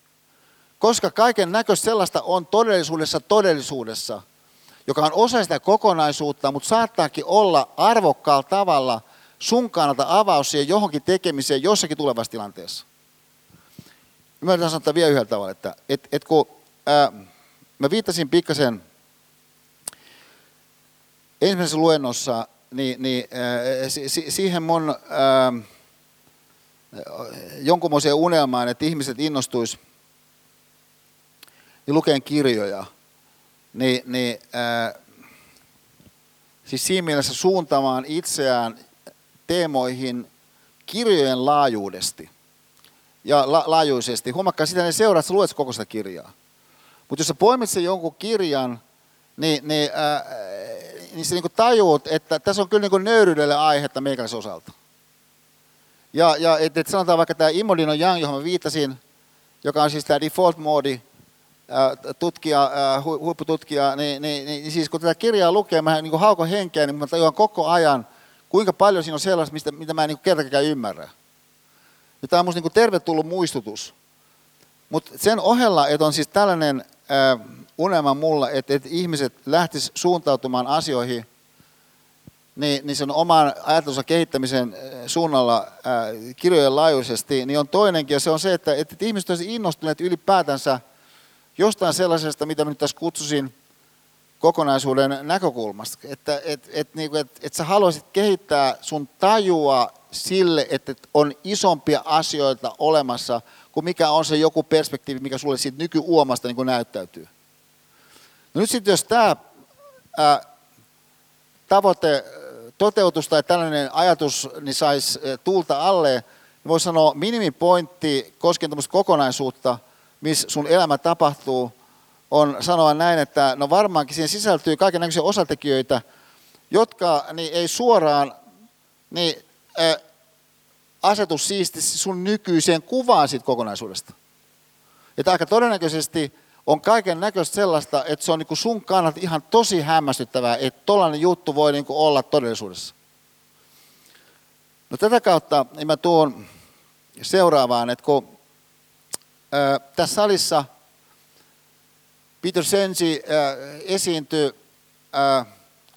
tässä onkohan se nyt, kolme vuotta sitten vai neljä vuotta sitten, jos te menette YouTubeen ja kirjoitatte sinne Peter Sensi, ehkä Systems Thinking vielä, niin, niin ykköseksi kaiken katsotuimmaksi niin, tämän, tämän siis maailman tason tutkijan ja hahmottajan ja, ja visionäärin, niin, niin ainakin YouTube-tallenteista nousee tässä salissa kuvattu tunnin video, jossa hän upealla tavalla kuvaa tätä näkemystä, jossa pointtina on, niin yrittää kurkottautua kohti jotakin kokonaisempaa kuin mitä suoraan esittäytyy jossakin ympäristössä. Ja, ja jossa sitten pointtina olisi kehittää omaa äh, mestaruuttaan henkilökohtaisesti niin äh, ajan yli niin, että sä kasvaisit ja kehittyisit erikoisesti koskien sitä ulottuvuutta, mitä hän kutsuu mentaalimalleiksi. Siis niihin erilaisiin lausumattomiin uskomuksiin ja kaavoihin ja hahmotustapoihin nähden, jotka tyypillisesti vaan otat annettuna, koska sun ajattelu näyttää tapahtuvan niiden kategorioiden kautta. Siinä mitassa, että, että jos joku sanoo vaikka englanniksi jonkun asian, niin se saattaakin näyttäytyä sun kannalta vähän eri tavalla kuin jos olisi sanonut sen suomeksi sen saman asian.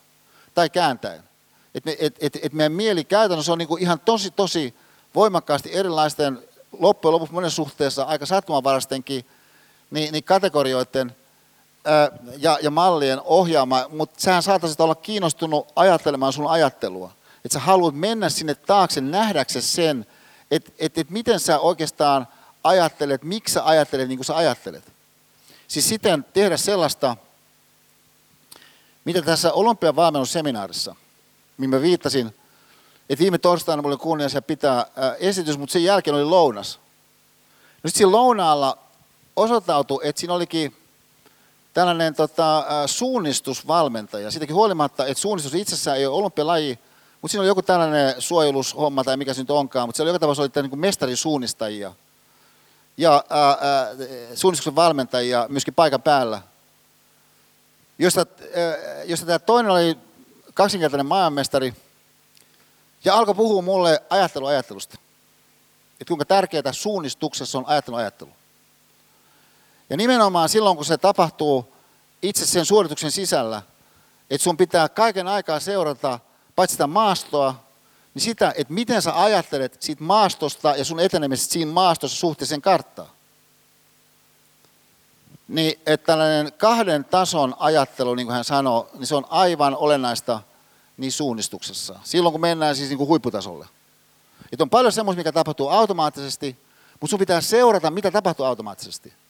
Jotta sä voisit korjata sitä, mitä tapahtuu automaattisesti niin, että sä et lähdekä sitten kun menemään siihen jossakin jutussa, niin, niin siellä ihan pikkasen – pikkasen pieleen, mutta loppujen lopuksi sitten äh, sen, sen äh, pyrkimyksen voittaisi joku maailmanmestaruus kannalta niin, niin, niin dramaattisesti pieleen. Niin tämä kahden tason ajattelu on se, mitä me tässä haluamme yrittää niin, niin salissa, että tapahtuisi. Että sä jollakin tavalla pääsisit myöskin sellaiseen tuntumaan, että on asioita, mikä kytkeytyy toisiinsa vähemmän ilmeisellä tavalla.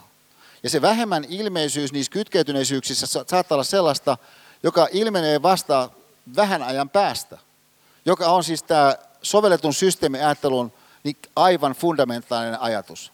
Että asiat kytkeytyy toisiinsa, syntyy kaikenlaisia yhteisvaikutuksia, mutta osa niistä yhteisvaikutuksista on epäintuitiivisia, koska ne ajan yli kerääntyessään yhtäkkiä tuottaakin laadullisesti ihan eri tilanteen kuin mitä näytti, että ylipäätänsä voi tapahtua, niin tietenkin on siis ympäristöproblematiikan siis aivan avainpointteja.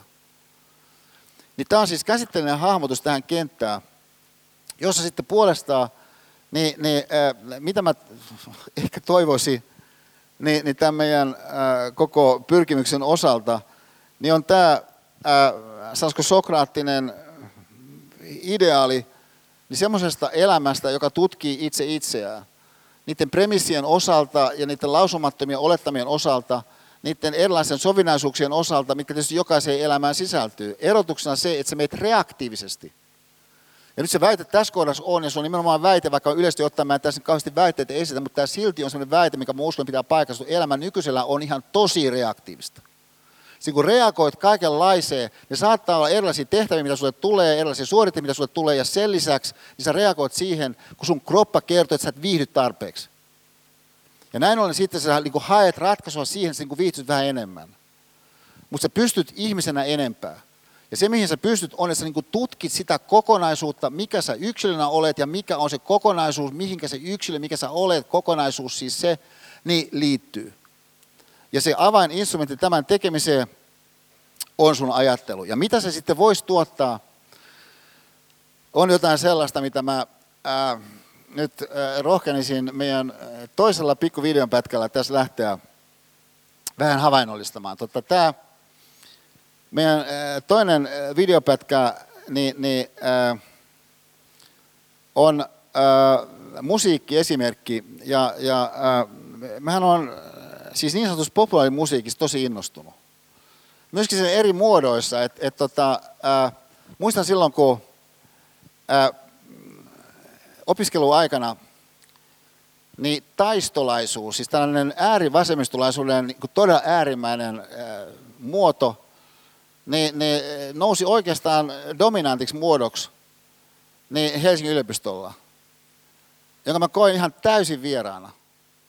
Sitten oli joitakin tyyppejä, jotka oli siis valtavan briljantteja ja upeat tyyppejä.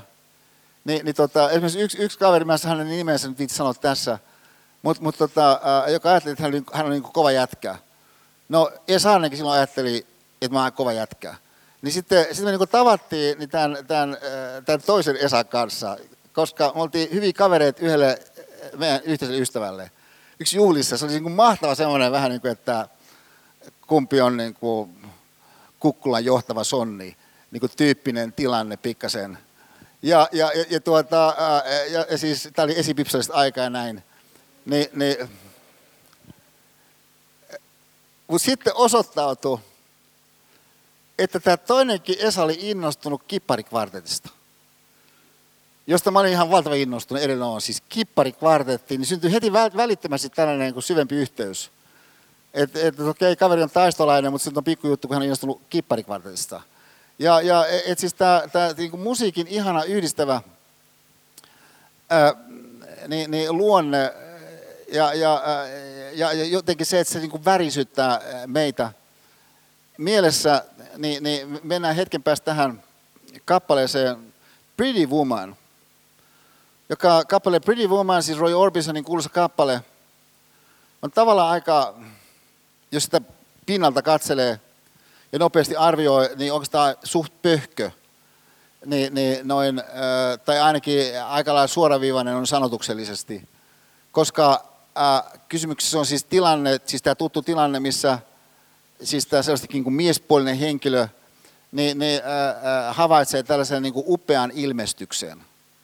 Ja, ja siis Pretty Woman, upea ilmestys äh, tulee sieltä niin kuin näköpiiriin, sitten kaveri alkaa siinä äh, pohtia, että ei perhana, että kun, kun ton kun saisi iskettyä. Ja, ja siis monet meistä niin kuin, tavallaan voi tämän sympatiseerata tämän tilanteen. Äh, ja, ja, ja, tota, äh, ja, ja siis, että sä oot niin impressed jostakusta. Ja, ja äh, sit sä ehkä vähän mielessäsi pallottelet, että, että mitä sulla olisi niin tarjota kaiken näköistä ja, ja e, ehkä se argumentoit, että miksi sulla olisi paljonkin tarjottavana ja näin ja sä oot niin toiveikas.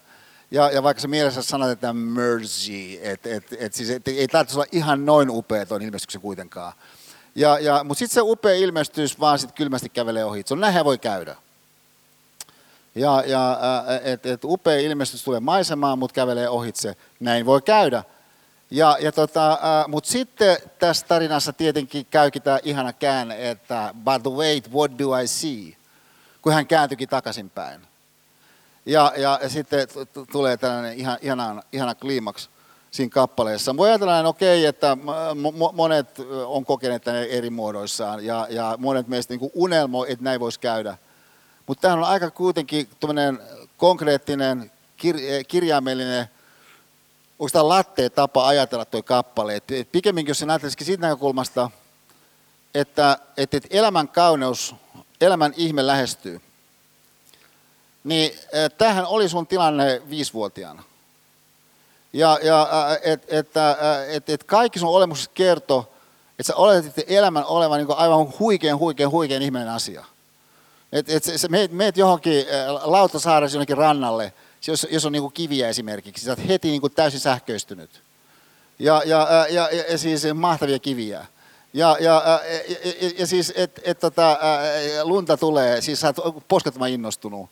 Ja, ja äh, et, et siis just tämmöisellä kelillä muuten ihan vain sivuhuomautuksena, niin, niin äh, kerran meidän pojat oli pieniä, niin, äh, niin, tota, äh, niin tuli, tuli hienosti lunta. Mutta me jouduttiin kuitenkin käymään yhdessä paikassa. Sitten kun me palattiin takaisin, niin sieltä oli kaikki kolattu pois, niin lumet sieltä meidän pihalta. Niin meidän pojat oli niin kuin, että kukaan lapsi ei keksisi mitään näin tyhmää. Ja, ja, ja, ja siis, ja, ja, ja et sä voit niin innostunut tuommoisesta niin lumesta tosi paljon, mutta tietysti sun innostus on laantunut sittemmin. Kiviä koskien, lunta koskien, oikeastaan niin lähes tulkoon kaikkea koskien. Mutta jos kuvitellaan, että se palaiskin, niin tästä me tullaan niin nyt tähän ää, tilanteeseen, missä Bruce Springsteen ää, e-, esiintyy.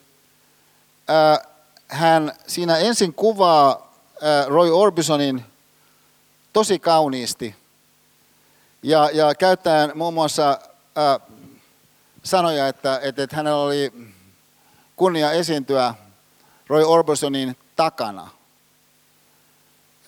Mutta silloin kun hän esiintyi niin sanotusti Roy Orbisonin takana, hän itse oli jo suurempi tähti kuin mitä Roy Orbison koskaan oli.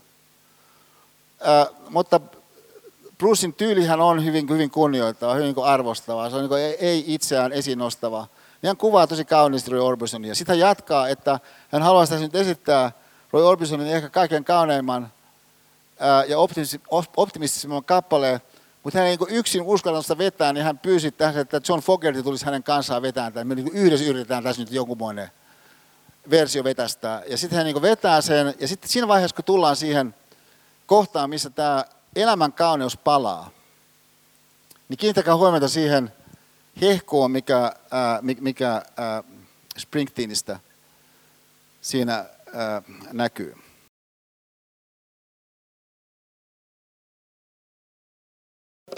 No niin, nyt jos ajattelet siis sitä äh, mahdollisuutta, mikä, äh, mikä muusikolla on, siis ot, ottaa joku, joku megakappale ja, ja, ja sitten tehdä sit uusi versio, niin äh, mä, mähän on vuosia tätä äh, vähän niin kuin mielessäni pahoitellut, että perhana kun mä en osaa itse soittaa mitään.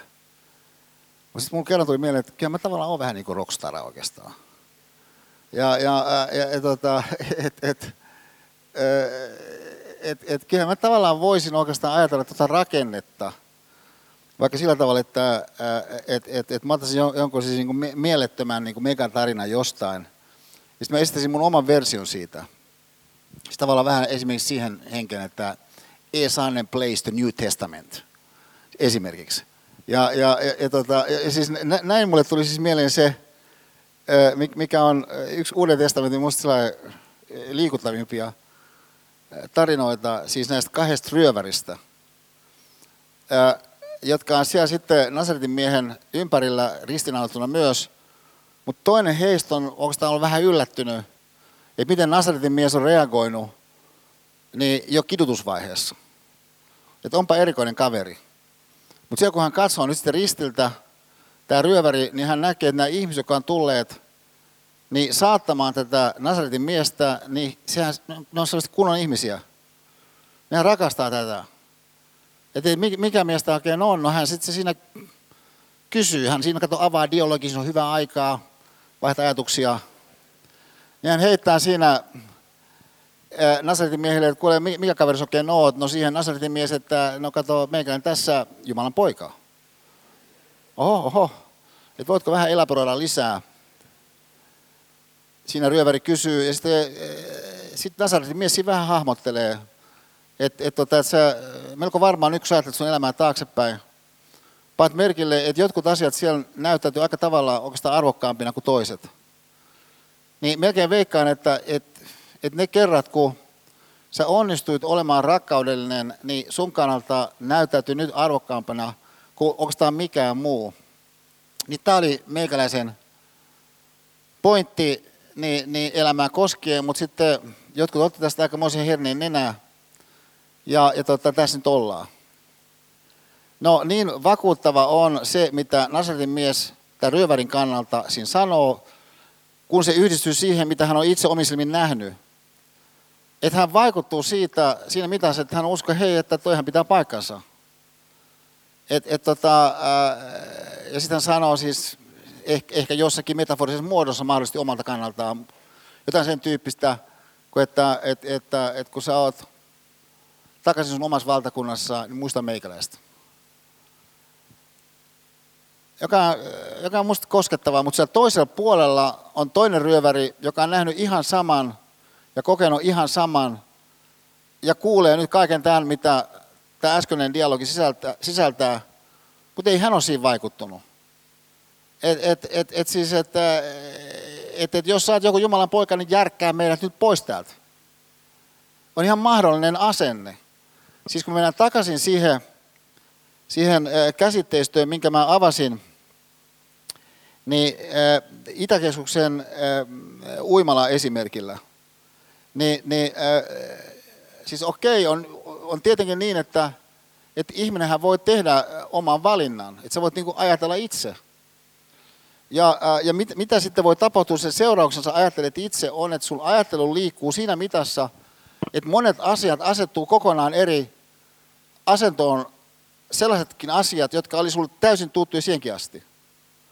Joka, mä sanoisin, on tämä meidän pyrkimys nyt tässä luentosarjan ympäristössä, joka on tällainen niin kuin mä sanoin aikaisemmin, ikään kuin esseistinen pyrkimys, että me yritän tässä tuoda esiin ajatuskulkuja, jotka aiheuttaisi sen, että sun oma mieli voisi lähteä semmoiseen liikkeeseen, joka ei tähtää mikään tiettyyn johtopäätöksiin, vaan pikemminkin kuljeskelee. Mutta niin, että sitten se, mitä sä näet siitä kokonaisuus, missä sun elämä tapahtuu, niin voisikin sitten hahmottua sun kannalta vahvistavasti niin, niin, jossakin suhteessa jonkun next level ajatuksen kenties hetken päästä – ne, ne ää, mukaisesti, niin kuin toiset sut kokee, tai se itse itse koke, koet. No tämä Joseph Brodsky, jonka kirjan mä siis ostin Hagestamilta, kun mä ajattelin, että mä mainitsin tuon kirjan täällä, niin aiheutti sen, että mulle tuli mieleen, että, että pystyyköhän kukaan ostamaan tota, vaikka antikvaari.fistä. Ja sitten osoittautui, että se oli yksi kappale jäljellä antikvaari.fissä, ja mä ajattelin, että okei, mä en tilaa sitä itselleni, vaikka mulla kiusaus oli suuri, koska mä tykkään antaa tämmöisiä hyviä kirjoja lahjaksi ihmisille. Mä jätin sen yhden kirjan sinne. Mutta siinä oli yksi toinen Brodskin kirja, joka äh, olikin kaupan Uudenmaan kadulla siinä melkein vastapäätä Hagestamia. Niin mä tilasin sitten sen yhden toisen, toisen esseekirjan. Mä kävin hakemassa sitä. Mä ohimennen kysyin sitten, niin, niin, niin kivat kaverit pitää sitä, niin, että, että onko mitään muuta Brodskilta, niin sanoin, että heillä on se veden, veden peili. Mä sanoin, no okei, mä tämän sen kanssa. Ja, ja tota, sitten antoi tämän pikkukirjan. Sitten mä vasta yhtäkkiä huomasin, että perhana, tämähän on siis tämä Brodskin Venetsia-kirja, josta Ahtisaaren Marko puhui mulle vuosia sitten, ja, ja äh, jos on ihan mielettömän hieno lopetus. Ja mähän rakastan Venetsiaa, me ollaan oltu siellä, mulla on ollut seminaareja siellä, ja, ja se on niin jotenkin hämmästyttävää siinä, ää, ää, siinä kauneudessa ja sellaisessa, ää, miten, miten iltaisin, kun se on täysin tyhjä Venetsia. Siis Venetsian kello 20.30 on ihan täysin tyhjä. Sä, sä et missään kuule sun askelia, niin kuin sä kuulet ne Venetsiassa kello 20.30, jonka takia jos sä meet sinne päivällä, kun siellä on päiväturisteja täynnä se kaupunki, sä et koe sitä. Mitä sä koet, jos sä oot siellä illalla? Niin, niin, et, et, et, et, et se on niin valtavan tällaisen ajatus, kuljeskelun, inspiraatioympäristö, niin mä huomasin, että et, et, et, et se olikin tämä veden peili, oli se, missä on tämä valtavan kaunis lopetus tässä Brodskin Venetsia-kirjassa, mihin mä haluaisin nyt tämän meidän toisen luennon päättää. Sallikaa minun toistaa. Vesi on yhtä, yhtä kuin aika ja tarjoaa kauneudelle kaksoisolennon. Me, jotka olemme osaksi vettä, teemme kauneudelle saman palveluksen. Vettä vasten hankautuessaan tämä kaupunki kohentaa ajan ulkonäköä, kaunistaa tulevaisuuden. Se on tämän kaupungin rooli maailmankaikkeudessa. Sillä kaupunki on staattinen, kun me puolestamme liikumme. Kyynel on siitä todiste. Sillä me lähdemme ja kauneus jää. Me suuntaamme kulkumme tulevaisuuteen, kun kauneus puolestaan on ikuisesti läsnä oleva. Kyynel on yritys jäädä, viipyä alollaan, aloillaan, sulautua kaupunkiin. Mutta se on vastoin sääntöjä. Kyynel on taanehtiva tulevaisuuden kunnianosoitus menneelle. Tai sitten se on tulos, joka jää, kun suurempi vähennetään pienemmästä, kauneus ihmisestä. Sama pätee, sama koskee rakkautta, sillä myös rakkautemme on meitä suurempi. Niin bonks hyvä tästä. Siihen mä olisin päättänyt. Kiitos, kiitos keskittymisestä jälleen ja nähdään ensi viikolla.